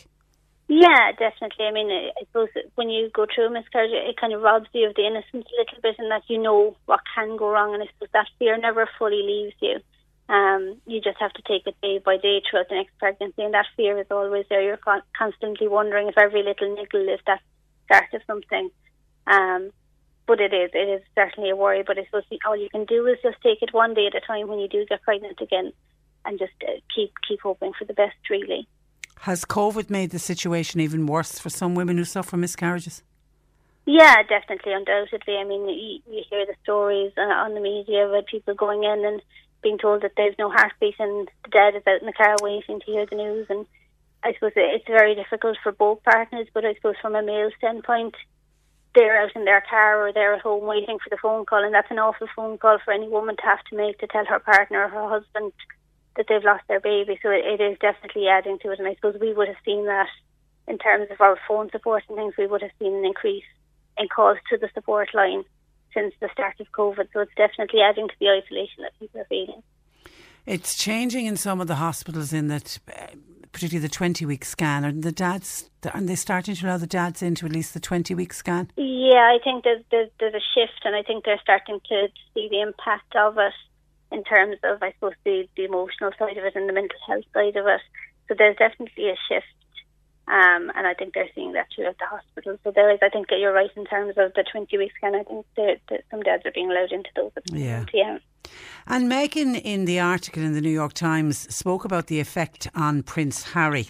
Mhm. Are, are dads often forgotten about when when the whole subject of suicide is discussed? I keep saying suicide because we were talking about that earlier. My apologies. When when miscarriage is is discussed, can we forget about the dad sometimes? Definitely, yeah. And I suppose I would have read her article, and, and that was something that resonated with me as well. Was that she said to start her own healing process, she asked him, "Was he okay?" And I suppose going back to my own story, that was something that I found very difficult. In that my husband would come in from being out, and he would have said, "Oh, I met such and such," and they asked how you were, and it actually made me very angry because I felt like, well, nobody's asked you how you are. So they do. They often get forgotten, and I suppose you automatically think of the woman and what she's gone through, and the dads do get forgotten. And I mean, they feel the grief just as much, and and sometimes it can almost be worse because they're having to watch somebody that they love going through the pain of physical miscarriage and not be able to take that pain away, on top of trying to look after them and mind their own grief as well. So it is that the dads often get forgotten about in the situation. Yeah. Yeah, and yet it's their little baby they've lost. That's it. It's yeah. as much, it's as much um, there, baby. Did, and did you say you suffered more than one miscarriage, Jennifer? Yeah, we would have actually gone through six miscarriages Oh my goodness! the last thirteen years. Now we're blessed; we have three, Brilliant. three, three lovely little people in the house as well. But it doesn't take away from it, and I suppose, like we still talk about the babies we've lost and things like that. Um, so it doesn't take away from it, but I suppose it just makes you appreciate what you have all the more. Yeah, I know Rosanna Davison as well, and she's just had her twin boys.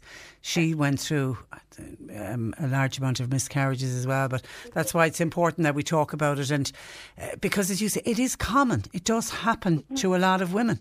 Yeah, it does. I mean, one in four, one in five, depending on the statistics we look at. So it's a huge amount of, of women. When you think about if you're in a room with a group of people and you think one in four, that's a huge number, and yet it's not talked about, and it's still it's still kind of hidden away, and it just adds to the adds to the isolation and adds to the grief when you don't know who you can turn to and where you can turn to. So it's so important that people know that there is support there, and that you can reach out and you can talk to people. Um, and that the Miscarriage Association is there to help people in that side of it as well. Well done, because the listeners just said my daughter lost two babies over lockdown, went through it twice. That is that is tough and going. It's utterly heartbreaking, yeah. And I mean, it, it's it's great when people have a support network around them in terms of their family. But even with COVID now, that a lot of that has been taken away as well with lockdowns and whatnot. So it's it's just to have that support. I mean, even just to pick up the phone and just speak to speak to your own family if you, if you want to speak to, to somebody that, that you can confide in. But talk to people. You do need to. You Yeah. don't bottle it Yeah. up. You do need to talk about it. To, to it. How do people contact the Miscarriage Association, uh, Jennifer? Yeah, so they can go onto our website. It's www.miscarriage.ie, and that would have our contact numbers for the committee members that are on call each month. And then the other way would be through our email, which is info at miscarriage.ie. And like I say, if anybody does want to join in in any of those support meetings via Zoom, they just email in to us with Zoom in the in the in the subject field. And I take it all the other committee members, like yourself, you've all had a miscarriage. Yeah, exactly. So I suppose the committee or the, the Miscarriage Association is, is run by a group of volunteers, and each of us would have had our own our own history, our own journey with miscarriage. So we would all have been been through the experience, and I suppose kind of come out the other side and kind of feel that we want to give back now and support others going through it. Okay. So yeah. And how how are you funded? Um, part funded by TUSLA and then everything else would be through fundraising, donations. We've a 5k for miscarriages to reach out. You do your 5k and you text um, the number in. So it's it's it's mostly fundraising and donations. Okay, well done, well done. You're a great. You're a great organisation, um, and uh, sadly, there'll always be a need for your organisation. That's the reality of life. Yeah, that's it exactly.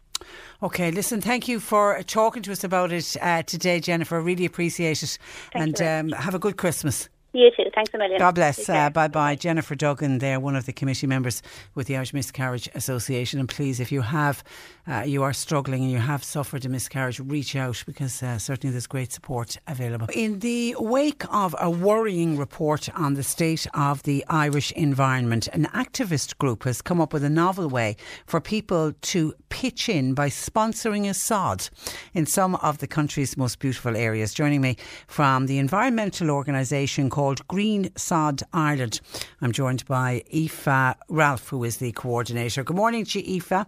Good morning, Patricia. How are you? I'm very well, and you're welcome to the programme. You've got sites all over the country that you're trying to preserve, including one here in Rosscarbery. Tell me about that.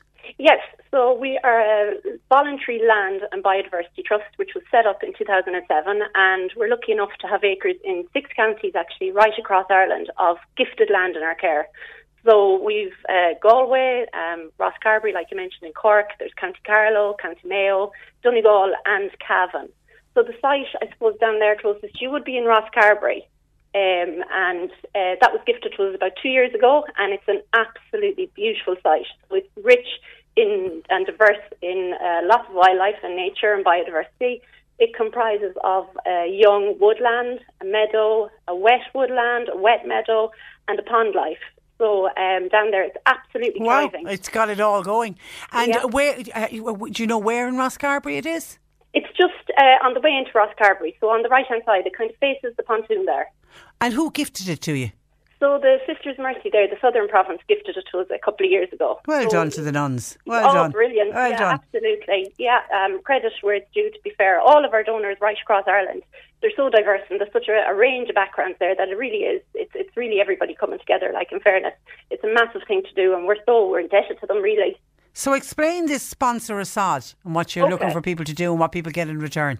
Absolutely. So this week we're launching our new campaign. It's called Save Sod. So it's our new way of reaching out to people all over the country and asking them to help us to preserve and protect these wild spaces and the Irish biodiversity all over the country. So um, they'll have an option of picking a site that they wish to uh, sponsor to save a sod in, um, any of the sites that I mentioned, and or e- indeed even gift a sod to their friend or their colleague, or um, you know it could be a perfect gift for someone interested in nature or wildlife, or you know in a way of taking actual direct action towards the, or in response to the climate action emer- emergency. So their sod will go directly to the proper management and rewilding in each site. Each piece of the land that's in our care, like absolutely has its own uniqueness and uh, has to be managed accordingly. So all of this costs money, and all of this has to be done, you know, in recommendations to their own ecological reports. So for uh, 25 euro, each um, each uh, person will receive a, a beautiful digital cert, and for uh, gifts over 50 euro, they'll receive a handmade um, uh, letterpress cert, which is printed on like recycled uh, coffee Wow. and with ecological ink. Yeah, so they're lovely. They're really, really beautiful. They're a lovely gift for anyone. That's clever. That's that's Yeah. really it's really clever. It's one of those uh, gifts for somebody that might have everything, or somebody that you're really Yeah. struggling to buy for, who's got a deep love of the environment. It, it, Absolutely. and what do you do then with the money raised? So the money goes, like I said, each site, um, they're all so different. They all vary in woodland, bog, um, different pond life. All the biodiversity is so unique. So each site has its own unique e- ecological report. So um, they'll all be managed according to that and rewilded, or there might be trees planted, or you know the upkeep. I know, for instance, one of the sites out in Connemara has a really rare uh, marsh grasshopper on it, so things will be due to enhance that and to ensure that that thrives. Um, and also, I suppose, practical things like fencing, or you know, we'll have to buy different parts for that. I Yeah. we're a voluntary organisation, so every cent really helps. Every cent Well done. towards Well done. projects. You're a ter- terrific group. And are we in real danger of losing some of our countries? They're some of our wildest areas in many ways. Oh, I think so. Absolutely. I think you know what I mean. Um, at present, there seems to be great momentum and public awareness for tackling climate change, but we really, really need to understand, and we need, really need to kind of tackle and uh, raise awareness for the biodiversity emergency. You know, we know that climate change and biodiversity are they're really inextricably linked. Like if we fail to protect biodiversity, we are going to fail to tackle climate change. You know, and just like we need diversity in the natural world, we need biodiversity for survival. We're also going to need like diversity in our approach to fixing it. So Green Sod is just one of the organisations doing what they can, but we also need all the other organisations to continue with their campaigns and continue with their awareness and highlight all their issues like cutting down on plastic, lowering our emissions and all of that. But we really, really need people to recognise and emphasise that the use of our land, our boglands, our wetlands, our forests are really, really crucial in climate regulation. But this is about us all doing our own little bit, isn't it? Absolutely, and I think that's the thing. Like people need to know that organisations like Green Sod, we do exist. That Ireland has special wild places and spaces all over the country, and that these spaces are so so important. But they're not just for our sake; they're for our children's sake and our children's children's sake. You know, it's about what we leave behind. Yeah, what, I mean, the main aim of what certainly what you're doing, Aoife, and your group is to preserve and protect these areas for future generations. Absolutely. Like I, I think we really, really need to understand how important uh, biodiversity. Like there's no doubt that the degradation of Earth's biodiversity and ecosystems has to be one of the greatest challenges we're facing. You know, I think in it, it's so important to for us all, you know, individually, to be able to stand back and really review and view at how we look at land, how our relationship is with the land, you know, and to stand back and really look at and review our relationship with biodiversity and our, our you know, how how these things are interlinked and how we all form part of this one living organism. We're not an independent species. We need wild spaces, we need forests, we need land to hold carbon, we need all of these things interlinked for our own survival. You know, it's so so important just to get that message out there and and really just to support us. Like I said, we're a voluntary run organisation and we need all the help and support we can get just to get this message out there and to help save sods, I suppose, all over Well the said. Well, well said. So, the obvious question: How can people sponsor a sod? Yeah, so our campaign will be live on Wednesday, but you can log on to greensodireland.ie forward slash, forward slash save a sod and uh, you complete the order form there. Okay. All right, listen, we wish you luck with it, uh, Thank Aoife. you so much. And well, thank you for joining us on the programme. No problem at all. Good Take morning care. to you. Bye bye. Aoife Ralph, she's really passionate.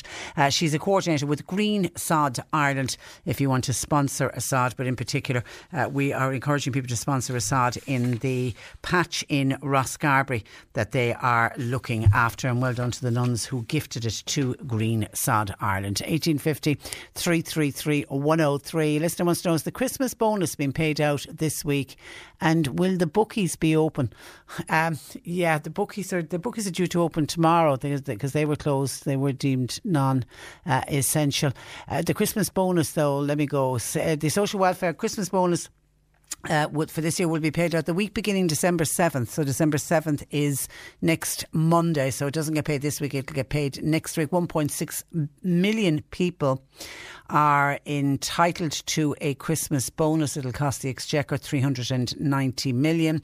Who gets paid the Christmas bonus? Long term social welfare recipients, including pensioners, people with disabilities, carers, lone parents.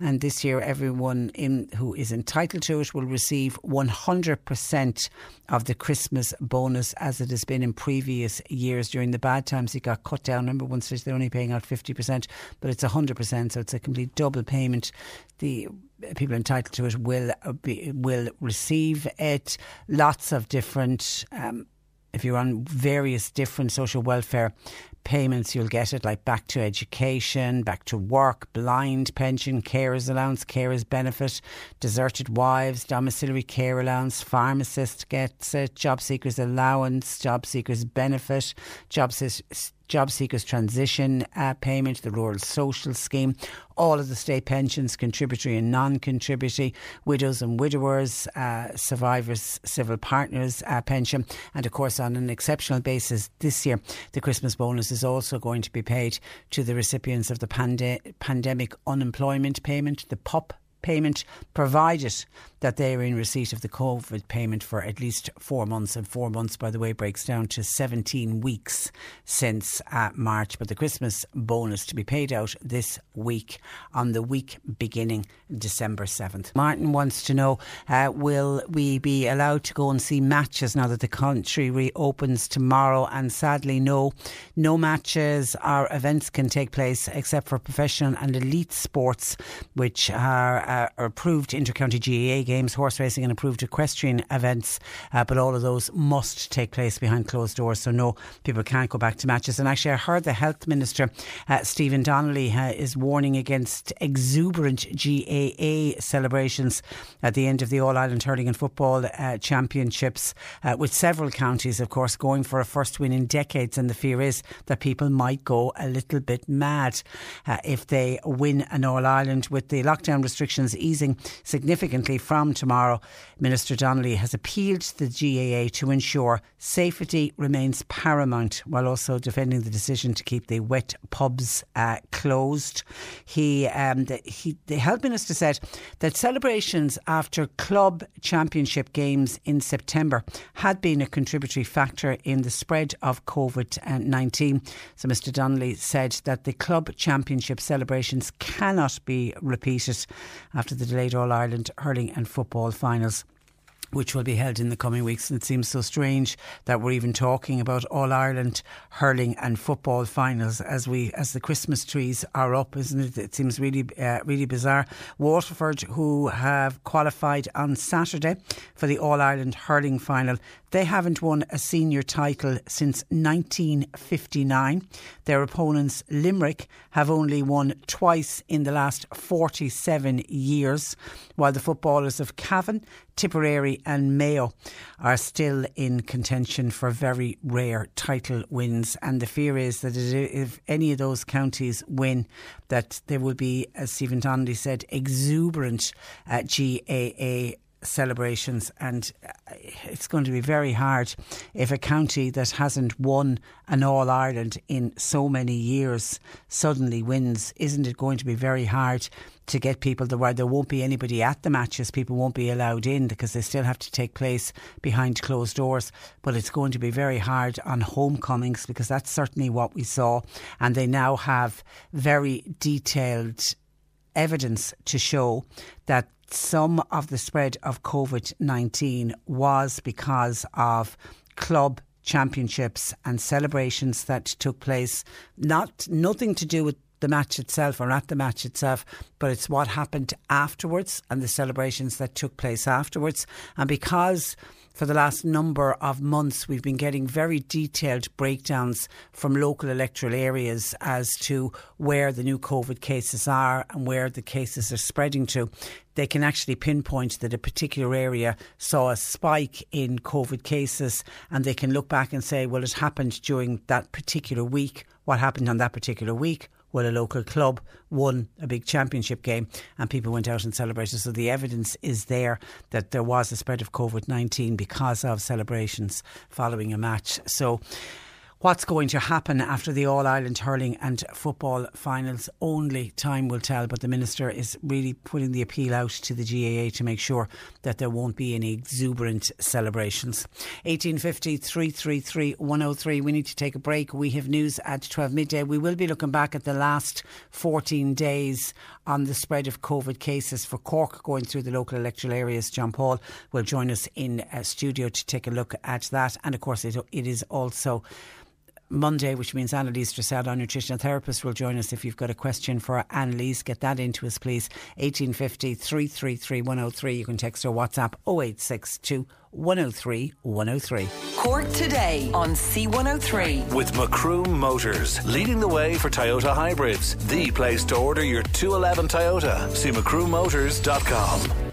Nick Richards plays Cork's greatest hits for your workday on C103. Hey, this is Nick. Just to let you know, Santa's coming to Cork. Santa Christmas calls are back on C103. Would your little one like to get a call back from the big man himself? Just head over to c103.ie forward slash Santa. Fill out the form, and your kids could be getting a call back from Santa. Nick Richards on C103. Weekdays from 1 with Cork County Council. Discover the sparkle on your doorstep by celebrating a real Cork Christmas. Find out more at corkcoco.ie. C103. You're listening to Cork Today on replay. Phone and text lines are currently closed. And we're also doing our best between now and right up to Christmas Eve. Any good news story that that we hear about or that you want to share with us, let us know because we want to share as much positivity as we can. And we've come across a lovely story of a shop going above and beyond uh, to help out a very special little girl. And Emma O'Connell from Youghal uh, joins me to fill us in on this. And it's a story about uh, Tesco, the local Tesco store in Youghal. Uh, good afternoon to you, Emma. Hi, uh, you're welcome to the program. Now, this Thank is you. this. Before we get into what happened yesterday and how great Tesco and you all were, this is to do with your little girl Izzy, who's twelve. Tell me about Izzy. She had a brain tumor removed a number of years ago. Yeah, in 2014, she was diagnosed with a, a, a, a quite a, a severe brain tumor, um, and we ended up in Temple Street for for between Temple Street and Crumlin for the bones in 19 before we got home again. And um, she's disease free since 2018, May 2018. Brilliant. But, um, So she was just six.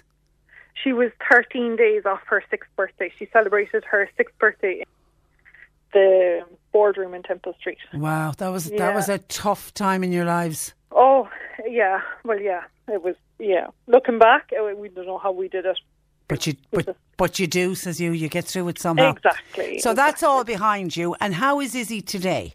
Um, well, like she's disease free, which is great. Um, unfortunately, has been left with huge um, side effects and benefits from the treatment. Um, we kind of uh, because the the tumor was so um, aggressive, we had to throw everything on the kitchen sink at it to get it gone, and unfortunately, you pay a price for that. So we've just I, great she's tumor free, but we, her health would be very, very, um, you know, it, it got hurt along the way. So yeah, Is she in Yeah. school?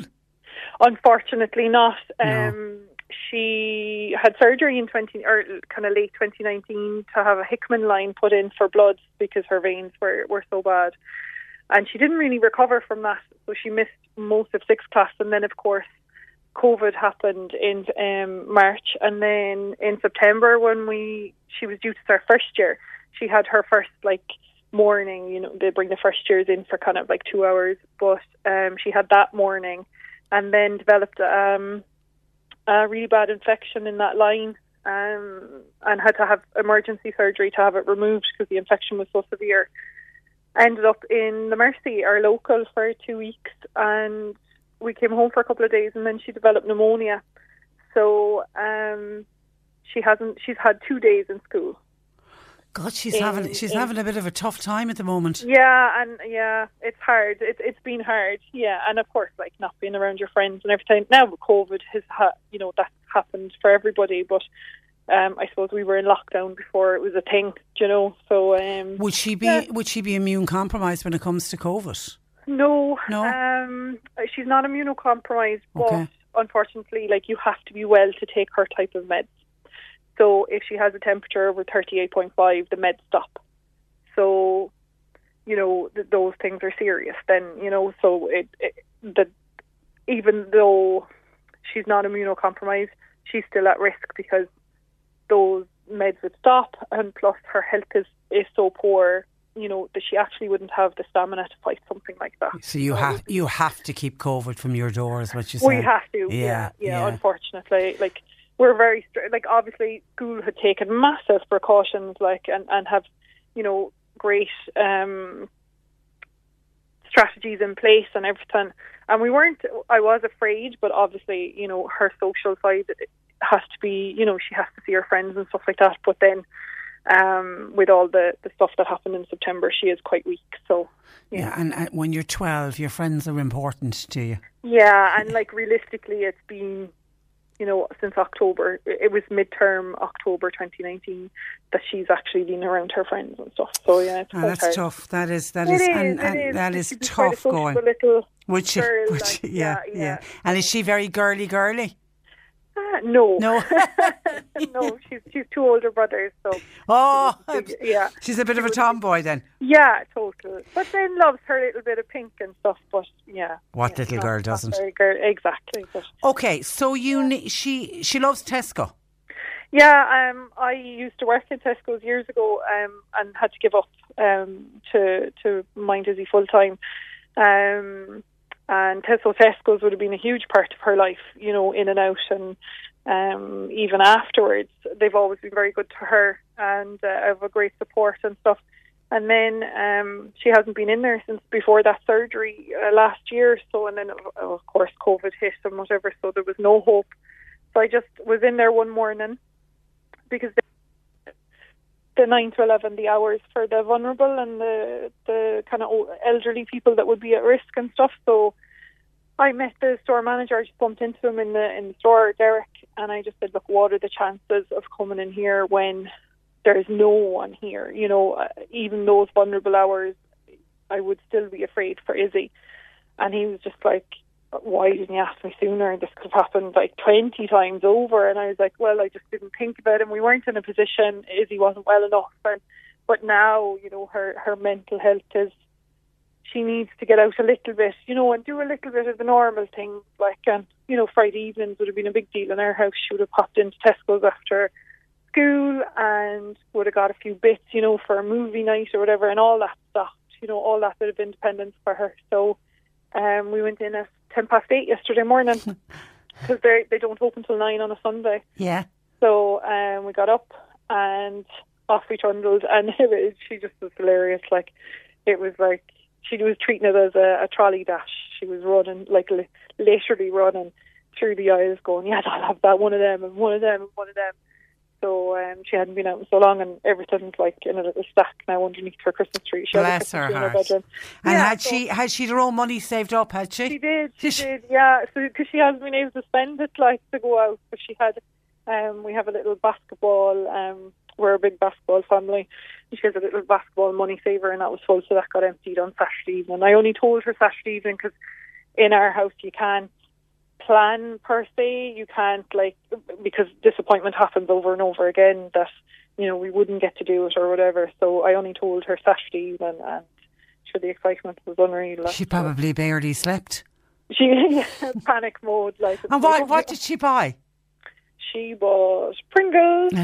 Uh, Oh. a few sweets, lots of Christmas decorations because she has a new tree in her in her bedroom, and she bought herself a watermelon to uh, balance out the. Ah, bless, Yeah, and bless. she got some pajamas and stuff like that. So we stayed away from um, the toy aisle, even though it's not open. You know, she could have uh, had the choice, but she's enough stuff coming now for from Santa. So She yeah. can wait. She can wait for that. So, Exactly. so There's well done to Derek and the rest of the gang at but we didn't Tesco and you all. Yeah, and a few of the girls popped over to say hi, and Jersey was delighted, and just to have the bit of banter and even talk to someone else now at this stage. You know, those things are, are huge, and to be able to walk around and get her own shopping then. Yeah, rather than Like- rather than mummy having to go to get it. Exactly. Yeah. Someone else, and then Yeah. her giving you a list or whatever. She was actually able to do it herself, and um, yeah, those things are huge for someone like Izzy. Like you know, it, it's um, and I haven't been able to go shopping with her either. We'd have always gone shopping, and we kind of used it as a, like a before all this happened, like a, like a physio session. You know, um, she's lost a lot of. She has very minimal movement in her left arm, so those were the times you'd actually get her to like grasp onto the trolley and push the trolley round. You may only get five minutes, but it was five minutes you wouldn't get, but it would be therapy, but in a normal functional setting of her normal life rather than, oh God, we have to do therapy. You know, so it was much more than just going shopping. And it's it's a know. mother and daughter bonding time as well. Yeah, sure. Look, Yeah. every little girl likes to go shopping with her mom. Yeah, yeah. We take we all take that so much for granted until it's Exactly. until it's Until taken away. Yeah, Okay, she and spent the day in bed yesterday. Then afterwards, like everything as he does, it you know it, it takes from. She doesn't have the energy to like. She literally came home, had her breakfast, a second breakfast because she was so hungry after it, and stayed in bed all day. She was you know. exhausted. Yeah, Exhausted. exhausted, but very happy exhausted. Yeah. Like Derek didn't have to. You know, when I said it to him, I wasn't expecting. When he said, "Yeah, of course," I was like blown away. I just thought it would. You know, times are so different that things sometimes can't happen now that are nice. You know, and and but no, he went out of his way and happy out and. Well done, like, Derek. yeah, Well done. Well, no, sure, those little things are huge for us. Like, Yeah. so. What what's Tesco? Every every little helps. Every little helps, And it does. Really, really, really it does. does, It really does. It's lovely. It It's- our words. Yeah, It's yeah. it's a lovely story, and she's she'll. It, there's no nothing hospital wise before Christmas or Yeah, we've a big MRI coming Oh. up now. So, um, he's still MRI'd every three months, she'd be quite high risk for recurrence. So, um, yeah, hospital's never far from from our door, kind of thing. But um, she's had a good run of October and November, so fingers crossed that. please God. Did she watch the toy show on Friday night? Oh, sure. Listen, sure. Yeah, she absolutely is. It wasn't a big thing in our house. Um, it's only in the last three or four years that it's become a, a thing that we would all sit down and watch it. But she was sure she'd be singing along and mesmerised by it. And of course, there was a, another child on from y'all as well. Like so, you know, the Is that is that a little Adam? Yeah, yeah, yeah, yeah. Would you did you know Adam? Oh, I know. I know his parents. Yeah, Yeah, yeah, he was great. He was the star of the show Oh, for sure. he was. He really was. for- And for of course, the charity. It's the it's all of the children's charity in Temple. Street in Crumlin. They, They'll all they'll all benefit uh, from it. Of course, and, and yeah, and like that's just sure. I, every time he announced the the amount that had been raised, I'd cry again. You know, what I mean? It's just it's just a wave of sure. No one like what country would do it like? Do you know? We're unreal. We're We've unreal. always had huge support in y'all. It's been the same here with us when when he was first diagnosed. Like the support was phenomenal, but when you see it on that scale and it just in in what two hours, six point two million, like Crazy. it's just It's crazy. phenomenal, Like, and, I, and I, we can be very proud of our country. We Oh, at sure, moments like that. was phenomenal. Like it, you know, like beaming on on Friday night, and I cried and laughed, and then little Saoirse as well. Like, and the loss of her limb just to fight cancer was just like these kids really do Go through know, it. Yeah, they really do go through it. They really do, Yeah. but they've got powerful mammies and daddies and Oh, brothers sure. and sisters behind them, and, and you're certainly one of them. How are you doing, Emma? Here in Grand, it it is what it is. You know, you just we're lucky to have her here, and some days that's that's enough.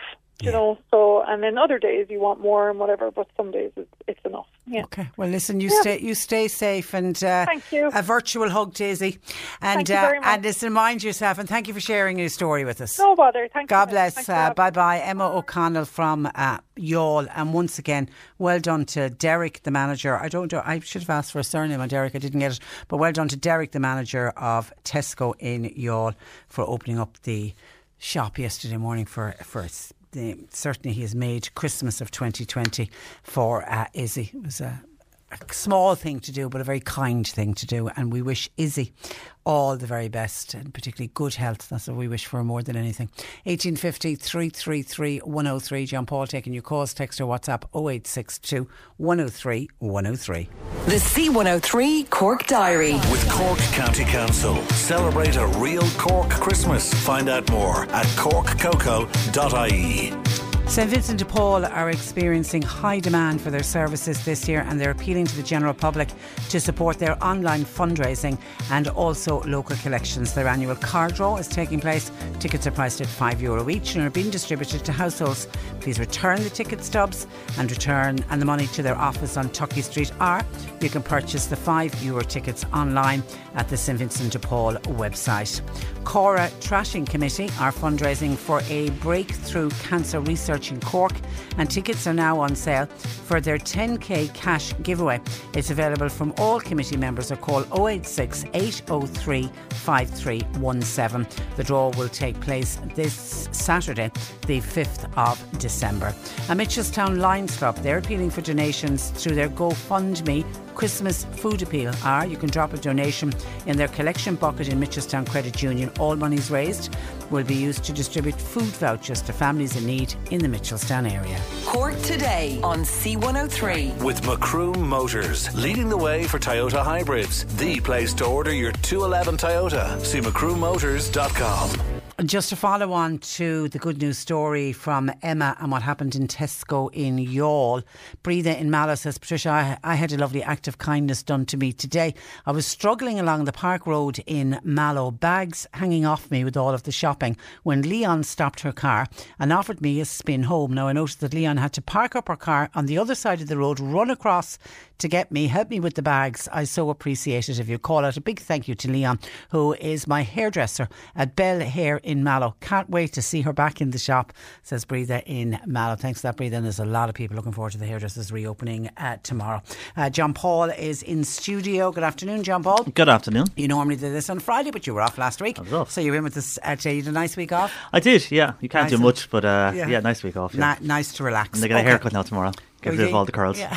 yeah, your hair gets very curly. Very doesn't it? curly, doesn't it? Yeah. yeah, It comes right down Were to you the a eyes. child with lo- loads of curls? Loads of curls when I was younger, and then it kind of got straight. And then when you're in your teens, you kind of cut it up short. You don't want and curls. You don't want curls, and then when you get older, you don't really care that. Well, not that you don't care, but you're, you're not as pedantic about your hair. And if I leave it grow now, as we all have with the it, lockdown, really curly. mad for the curls. Yeah, Yeah. yeah. See, yeah. You All need a hair straightener nearly. I'm like your man on. I'm a celebrity with the curls at this stage. Okay.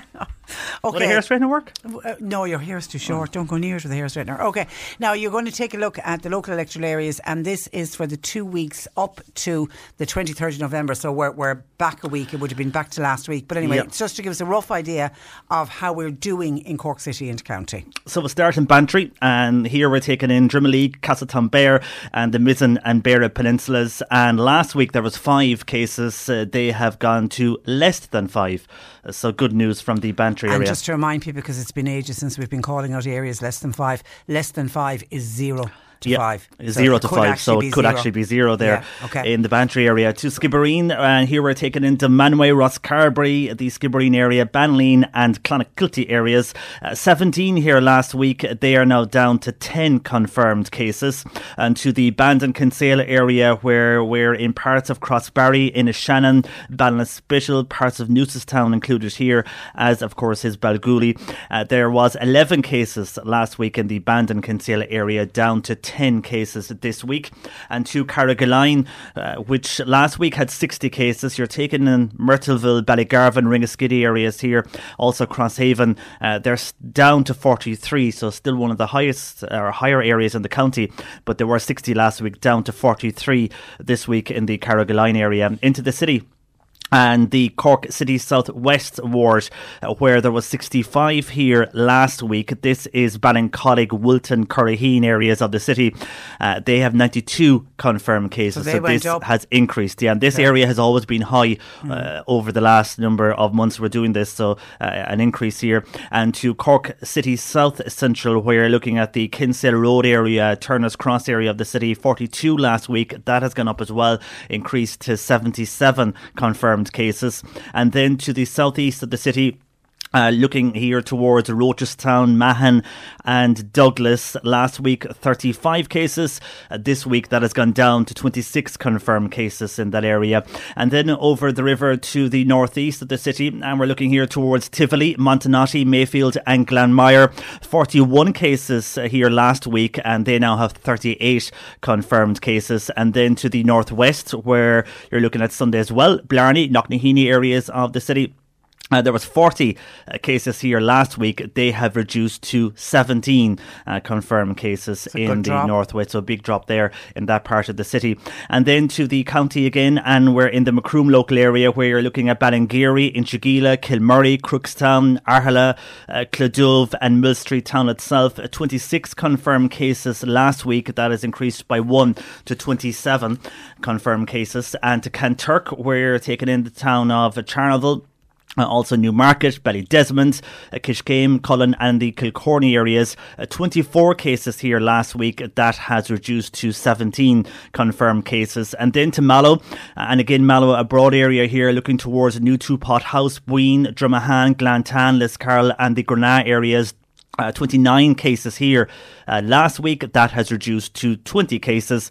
And to Fermoy, another large area going from Connacht to Rathcormac, Kilworth, Mitchelstown, Doneraile, Shanballymore, and to Castlelyons. 18 uh, cases last week. That has uh, now reduced to 17, down one to 17 uh, for this week. And then to Cobh, uh, where last week there was 18 cases. Now, Cobh is a big area. Also going from Carrignavar, uh, you're going over to Carrigtwohill, including Knockraha and Watergrasshill here for the Cobh area. Uh, that has reduced to 13 confirmed cases this week. And then to the Midleton area, uh, taking in Ballycotton, Ladysbridge, Youghal, uh, Dungourney and the rest of East Cork. Uh, last week they had 30 confirmed cases. This week it is down to 27 confirmed cases. Okay, so cases. a lot of the areas, few of them went up, but a lot, a lot of the areas down. and of Most course, down, the a few up. really, really good news yesterday was only seven cases. Seven in Cork total for Cork, so that's very And good. that's the lowest daily Yeah. count we've had in quite some time. Okay, we'll do it all again next Friday. Thank you for that. Thank you. And uh, John Paul, of course, taking your calls for Annalise. If you have a question for Annalise, quickly to look at some of your uh, texts coming into the programme when I mentioned that there, Stephen Donnelly was talking about there had been uh, an increase in COVID cases where celebrations had taken place after club championship matches in September and it was a contributory factor in the spread of COVID 19. John says, Patricia, uh, it's not the GAA will be the problem when Minister Donnelly was asking that there be no celebrations following All Ireland hurling and football championships when the All Ireland takes place. Well, he doesn't want exuberant GAA celebrations. John says nothing to do with the GAA here. It's the pubs and the celebrations that happens in the pubs. It's easy to book the local pub, get the boys in and drink all night. I saw it in the last lockdown. The publican didn't mind as long as the till kept ringing. All publicans are starved for money, says John. But I'm assuming with all the wet pubs closed, will they find it difficult to book a pub in order to have the celebrations, uh, John? And then there was reaction to my interview with Frank Roche, Councillor Frank Roche, who was talking about that homeless man uh, in the North Cork area, and he's desperately trying to help. He's a man who's working and he's living in a caravan with the front door has blown off it, putting a bit of plywood up against it at night, and the man is desperate to get accommodation. John says regarding that man sleeping rough, the government gave 1.5 million euro to feed animals in the zoo last week. This is to make sure that the better off in society have some place to go when all this is over. God knows you would want to be well off to visit some of these places because the prices they charge is a disgrace. You need a credit union union loan to go on a family day out to the zoo. It's all about looking after the rich. Nobody cares about the less well off. Well done, by the way, on the Late Late Show on Friday night and all the money that they raised that will go to the less well off. Um, they can, they, shame on the government, they can have their Dublin Zoo. Something is badly wrong, says uh, John. That money could be used for somebody like that man that Frank is talking about. Hi, Patricia, says Eileen. Thank you for your interview with Councillor Frank Rochery, the homeless man. I could supply warm clothes and shoes, both men's and ladies. Now, they're not brand new, but they're clean and in good condition. All I would need is a place to drop them off. Can you please say well done to Frank for highlighting the uh, issue? And someone else says, Hi Patricia, I was listening to Councillor Frank Roche on your programme earlier about that man. What he says is so true. There are a lot of people who are living on the breadline. And then you have the Minister for Health giving money for a shelter for the COVID testing centre in Cork. What about the te- testing centre they have at St Stephen's Hospital in Glanmire? It was only used for a few weeks and it's just sitting there costing money. What a waste of resources. The money they're paying for those porta cabins could help a lot of people that need uh, help. Kind uh, regards. All right, that's just some of the reaction to my interview with Frank. And Frank will keep us updated on how that gentleman is uh, doing. And hi, Patricia, talking about pubs when I mentioned that we could lose a lot of our smaller, particularly the rural pubs. This listener says in the UK, they have now discovered that people who live in the countryside actually travel into the city to go for a drink just to have some company and some chat. Why? Because the rural pubs have all closed. Could that be on the cards for here? And then we had some people reacting to what happened in Charleville with Margaret O'Callaghan and the mural for suicide awareness, and somebody went out and did graffiti, horrible, horrible graffiti and spray painted over it. It really is uh, shocking. Jim says, Patricia, hopefully karma comes back to bite that what I would only describe as a scumbag, that guy that vandalised the mural. Karma was in action yesterday in Croke Park when Limerick player Alan Gillane gave the Galway man a belt in the back with his hurley, and Alan ended up going on with a back injury himself and actually spent the night in hospital, as did Joe Canning with concussion, and he also got a belt on his back from a Limerick player. Hopefully, both players could will be okay. God, that sounds like that was a rough enough uh, match, and a number of people wanting to wish Margaret well and very upset in what happened to her. We have a Duhallow listener who's complaining about the GAA draw. Remember, we spoke about this last Friday on the programme, the new Rebel Bounty, isn't that what it's called? Where players, where clubs have to sell a certain amount of tickets 100 euro a ticket, and then once they sell, the senior clubs sell 100 tickets, the intermediate sell 70, junior sell 50. Then any tickets over that, they can keep the money. But of course, a number of clubs are saying it's going to be very hard to sell those tickets, and if they don't sell them all, they have to pay the balance to the county board, and that's leaving a lot of people very annoyed. A Duhallow caller says, "Are the county board having a laugh? We're a small club in Duhallow. We've got loans to pay back, and, and we're trying to keep our lotto going, and then they want to fine us if we don't sell." The tickets. Uh, I wonder would any of the uh, of the management at the GAA come to a club meeting and explain this to us, please? Would it happen in any other county? And that's signed a Duhallow caller. Number of questions coming in for Annalise. Thank you for that. And on the Green programme, when we were talking about the Biosod to save some of our green areas, Sandy says. On the green programme and carbon, new research published a few weeks back has revealed that what is termed managed forestry, i.e., trees grown for commercial use, have far less carbon value than was expected. In Ireland, for example, forestry carbon, the value figure was approximately 5 million tonnes. Now it's estimated to be as low as just a quarter of a million tonne, and it's due to the fact that we cut, thin out, etc., at a given time, uh, and then the sapling has to be replanted and far less carbon is stored. I didn't realise that's according to uh, Sandy, so we need to look at the way we're doing forestry. When I was talking about posting and delays on posting. Somebody says, Patricia, I sent a parcel to Australia on the 16th of November. When I checked the tracking, it had left Dublin on the 19th. No other information yet. Oh, let us know when that parcel arrives because I sent one to Australia, but it was last Wednesday. So I'll let you know when mine when mine arrives as well. Okay, keep your questions coming for Annalise Giselle, please. Our nutritional therapist, 1850 333 103. Text or WhatsApp 0862 103 103. Cork today on C103. With Macroom Motors, leading the way for Toyota hybrids. The place to order your 211 Toyota. See macroommotors.com. C103 has identified many advantages to wearing a face mask. Save time and money by only having to do your eye makeup. Forgot to shave? No problem. You're covered. It's easier to avoid an ex because they probably won't recognise you. However, the main reason for wearing a face mask is the most vital to help stop the spread of coronavirus. Wear a mask. Wash your hands. Social. It's that time of the year. Your vacation is coming up. You can already hear the beach waves, feel the warm breeze, relax, and think about work. You really, really want it all to work out while you're away. Monday.com gives you and the team that peace of mind. When all work is on one platform and everyone's in sync, things just flow wherever you are. Tap the banner to go to Monday.com.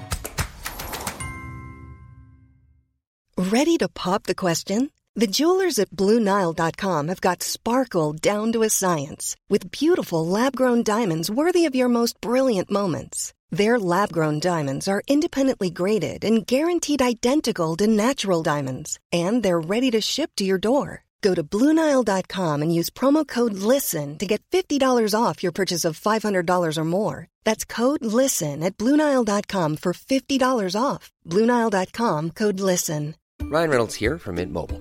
With the price of just about everything going up during inflation, we thought we'd bring our prices down. So to help us, we brought in a reverse auctioneer, which is apparently a thing. Mint Mobile unlimited premium wireless. Have to get 30, 30, bit to get 30, bit to get 20, 20, 20, bit to get 20, 20, bit to get 15, 15, 15, 15 just 15 bucks a month. So, Give it a try at mintmobile.com slash switch. $45 upfront for three months plus taxes and fees. Promo rate for new customers for limited time. Unlimited more than 40 gigabytes per month. Slows. Full terms at mintmobile.com. Distance. We're masking for a friend. Thank you from C103. Lots of questions in for Annalise Dressel, nutritional therapist from the Health Hub Times Square in Ballincollig. Good afternoon to you, Annalise. Good afternoon, Patricia. And let's get straight in with questions. Uh, morning, Patricia. When you're talking to Annalise, could you ask her, please, what shampoo would she recommend for dry scalp? I've been using simple shampoo for a couple of weeks. I've also used a Sanex shampoo for sensitive skin for months. What would Annalise recommend for very dry scalp?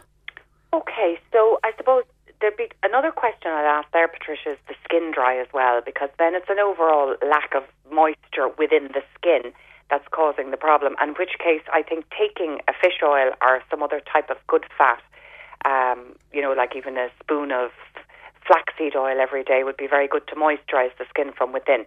But if it's dry scalp skin, just it's often because people are allergic to the sodium lauryl sulfate that they put into shampoos. And that's in most shampoos because it's a good foaming agent.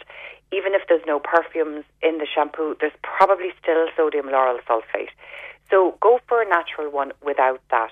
Um, there's a very good one that I recommend in the shop here by Salcura, S A L C U R A, and it's called Omega Rich Shampoo. It's very good for dry, itchy scalp. And if that doesn't work, then it might be maybe a little bit fungal, like a kind of a type of dandruff that's causing the itch on the scalp and the dry the dry skin. In which case, the grapefruit seed extract is very good. So you buy this in a little bottle.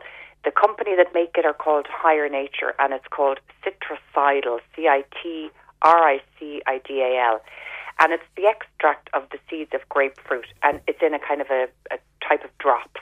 So what you would do is you'd add those drops into your shampoo, the, the one without the sodium lauryl sulfate, and massage it into your scalp. Let it sit on your scalp for a few minutes while you're washing the rest of yourself in the shower, and then rinse it off. And that's very good for dandruff or fungal. Okay. Hi, question for Annalise, please. For the last few days, I've been suffering from an itchy feeling all over my body. I've taken a number of prescribed medications. What would Annalise suggest?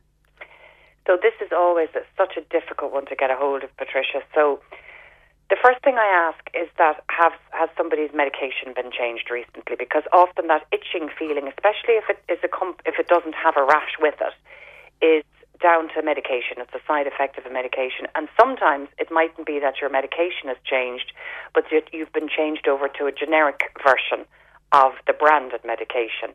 Um, and there's something in it that is not agreeing with you. So that's the first thing to ask. Um, I think it's a, quite common with certain blood pressure tablets that you get that itching feeling. And if that's not it, maybe it's an allergic reaction to something, in which case antihistamines would be the answer. Now, the listener said they tried a couple of prescribed medications, so I don't know if that was antihistamines prescribed or if it's other medication. Um, but if it hasn't been tried, try an antihistamine. And if that's not working, then maybe it's a type of um, reaction to something topical like a cream you're using or a washing powder. So take a look at those things. Oh, it's to try and rule it out. It's it's really tricky. Uh, hi, uh, Patricia. Question, please, for Annalise. Could you ask Annalise what does she know about the benefits of date juice? So date juice would often be used as a natural sweetener, Patricia, in um, in instead of sugar.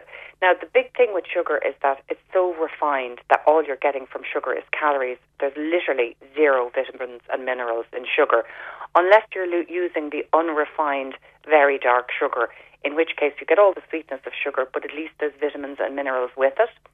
Now, with dates, it's a type of natural sugar that comes from dates.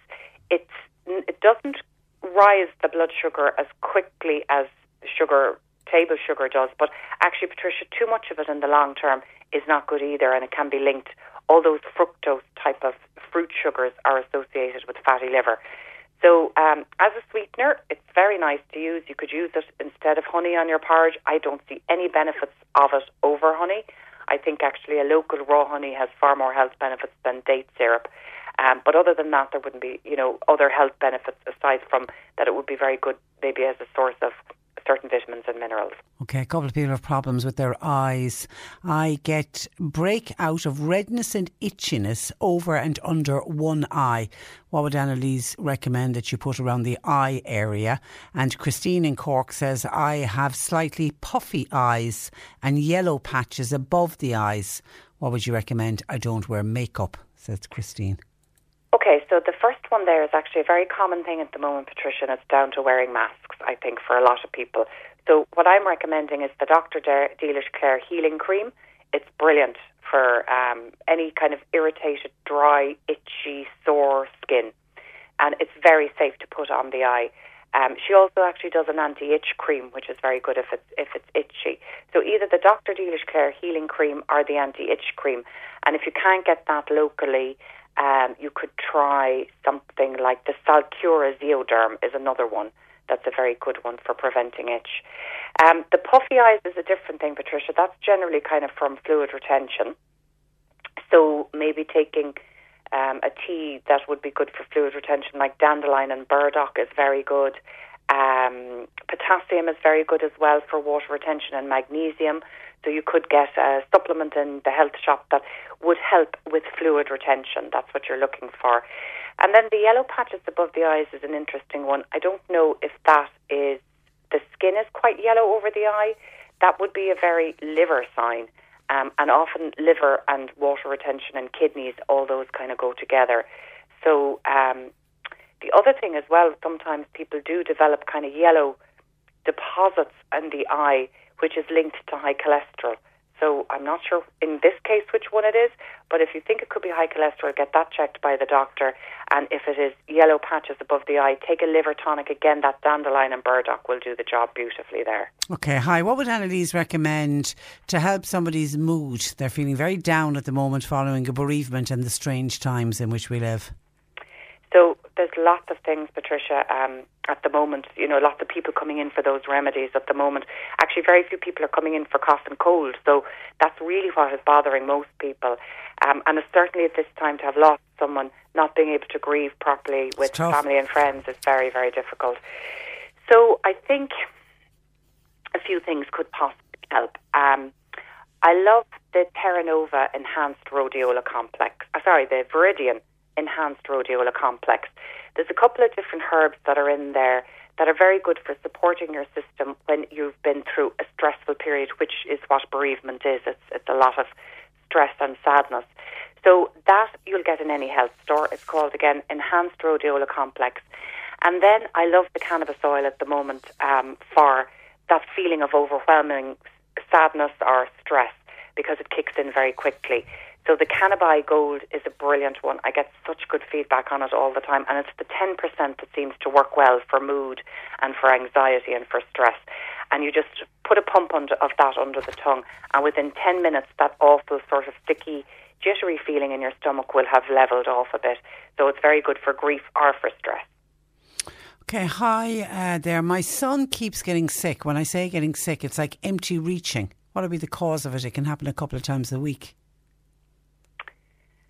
That's a very unusual one now, Patricia, to think. Let me think. I mean, sometimes having too much acid in the stomach could um, cause that kind of sick feeling and that need to empty reach. Um, it could be also, I wonder, has he taken medication recently for an injury? I find that the ibuprofen is really bad for the stomach and it can really irritate the stomach lining, which would be responsible for that kind of feeling of nausea and empty reaching. Um, in, in that case, there is a lovely herb that's very good just to kind of rebalance the stomach. It's called Centaurium, C E N T A U R I U M.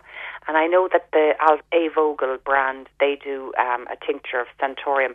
Dr. Dealish Clare does a lovely digestive one as well that's very healing for um, stomach upsets, and that's called Digest Tone, D I G E S T O N E. So try either of those, and um, um, if that doesn't do the job, then possibly take a look and see. It might be worth going to the doctor with it because there is a bacteria that can live in the stomach that can cause all of that as well, called Helicobacter pylori, and your doctor will be able to test for that. Okay, somebody with arthritis has been recommended that they, t- and this is what they take a spoon of vinegar mixed with a spoon of honey every morning and a spoon of molasses, all mixed with water. Would Anne Annalise agree?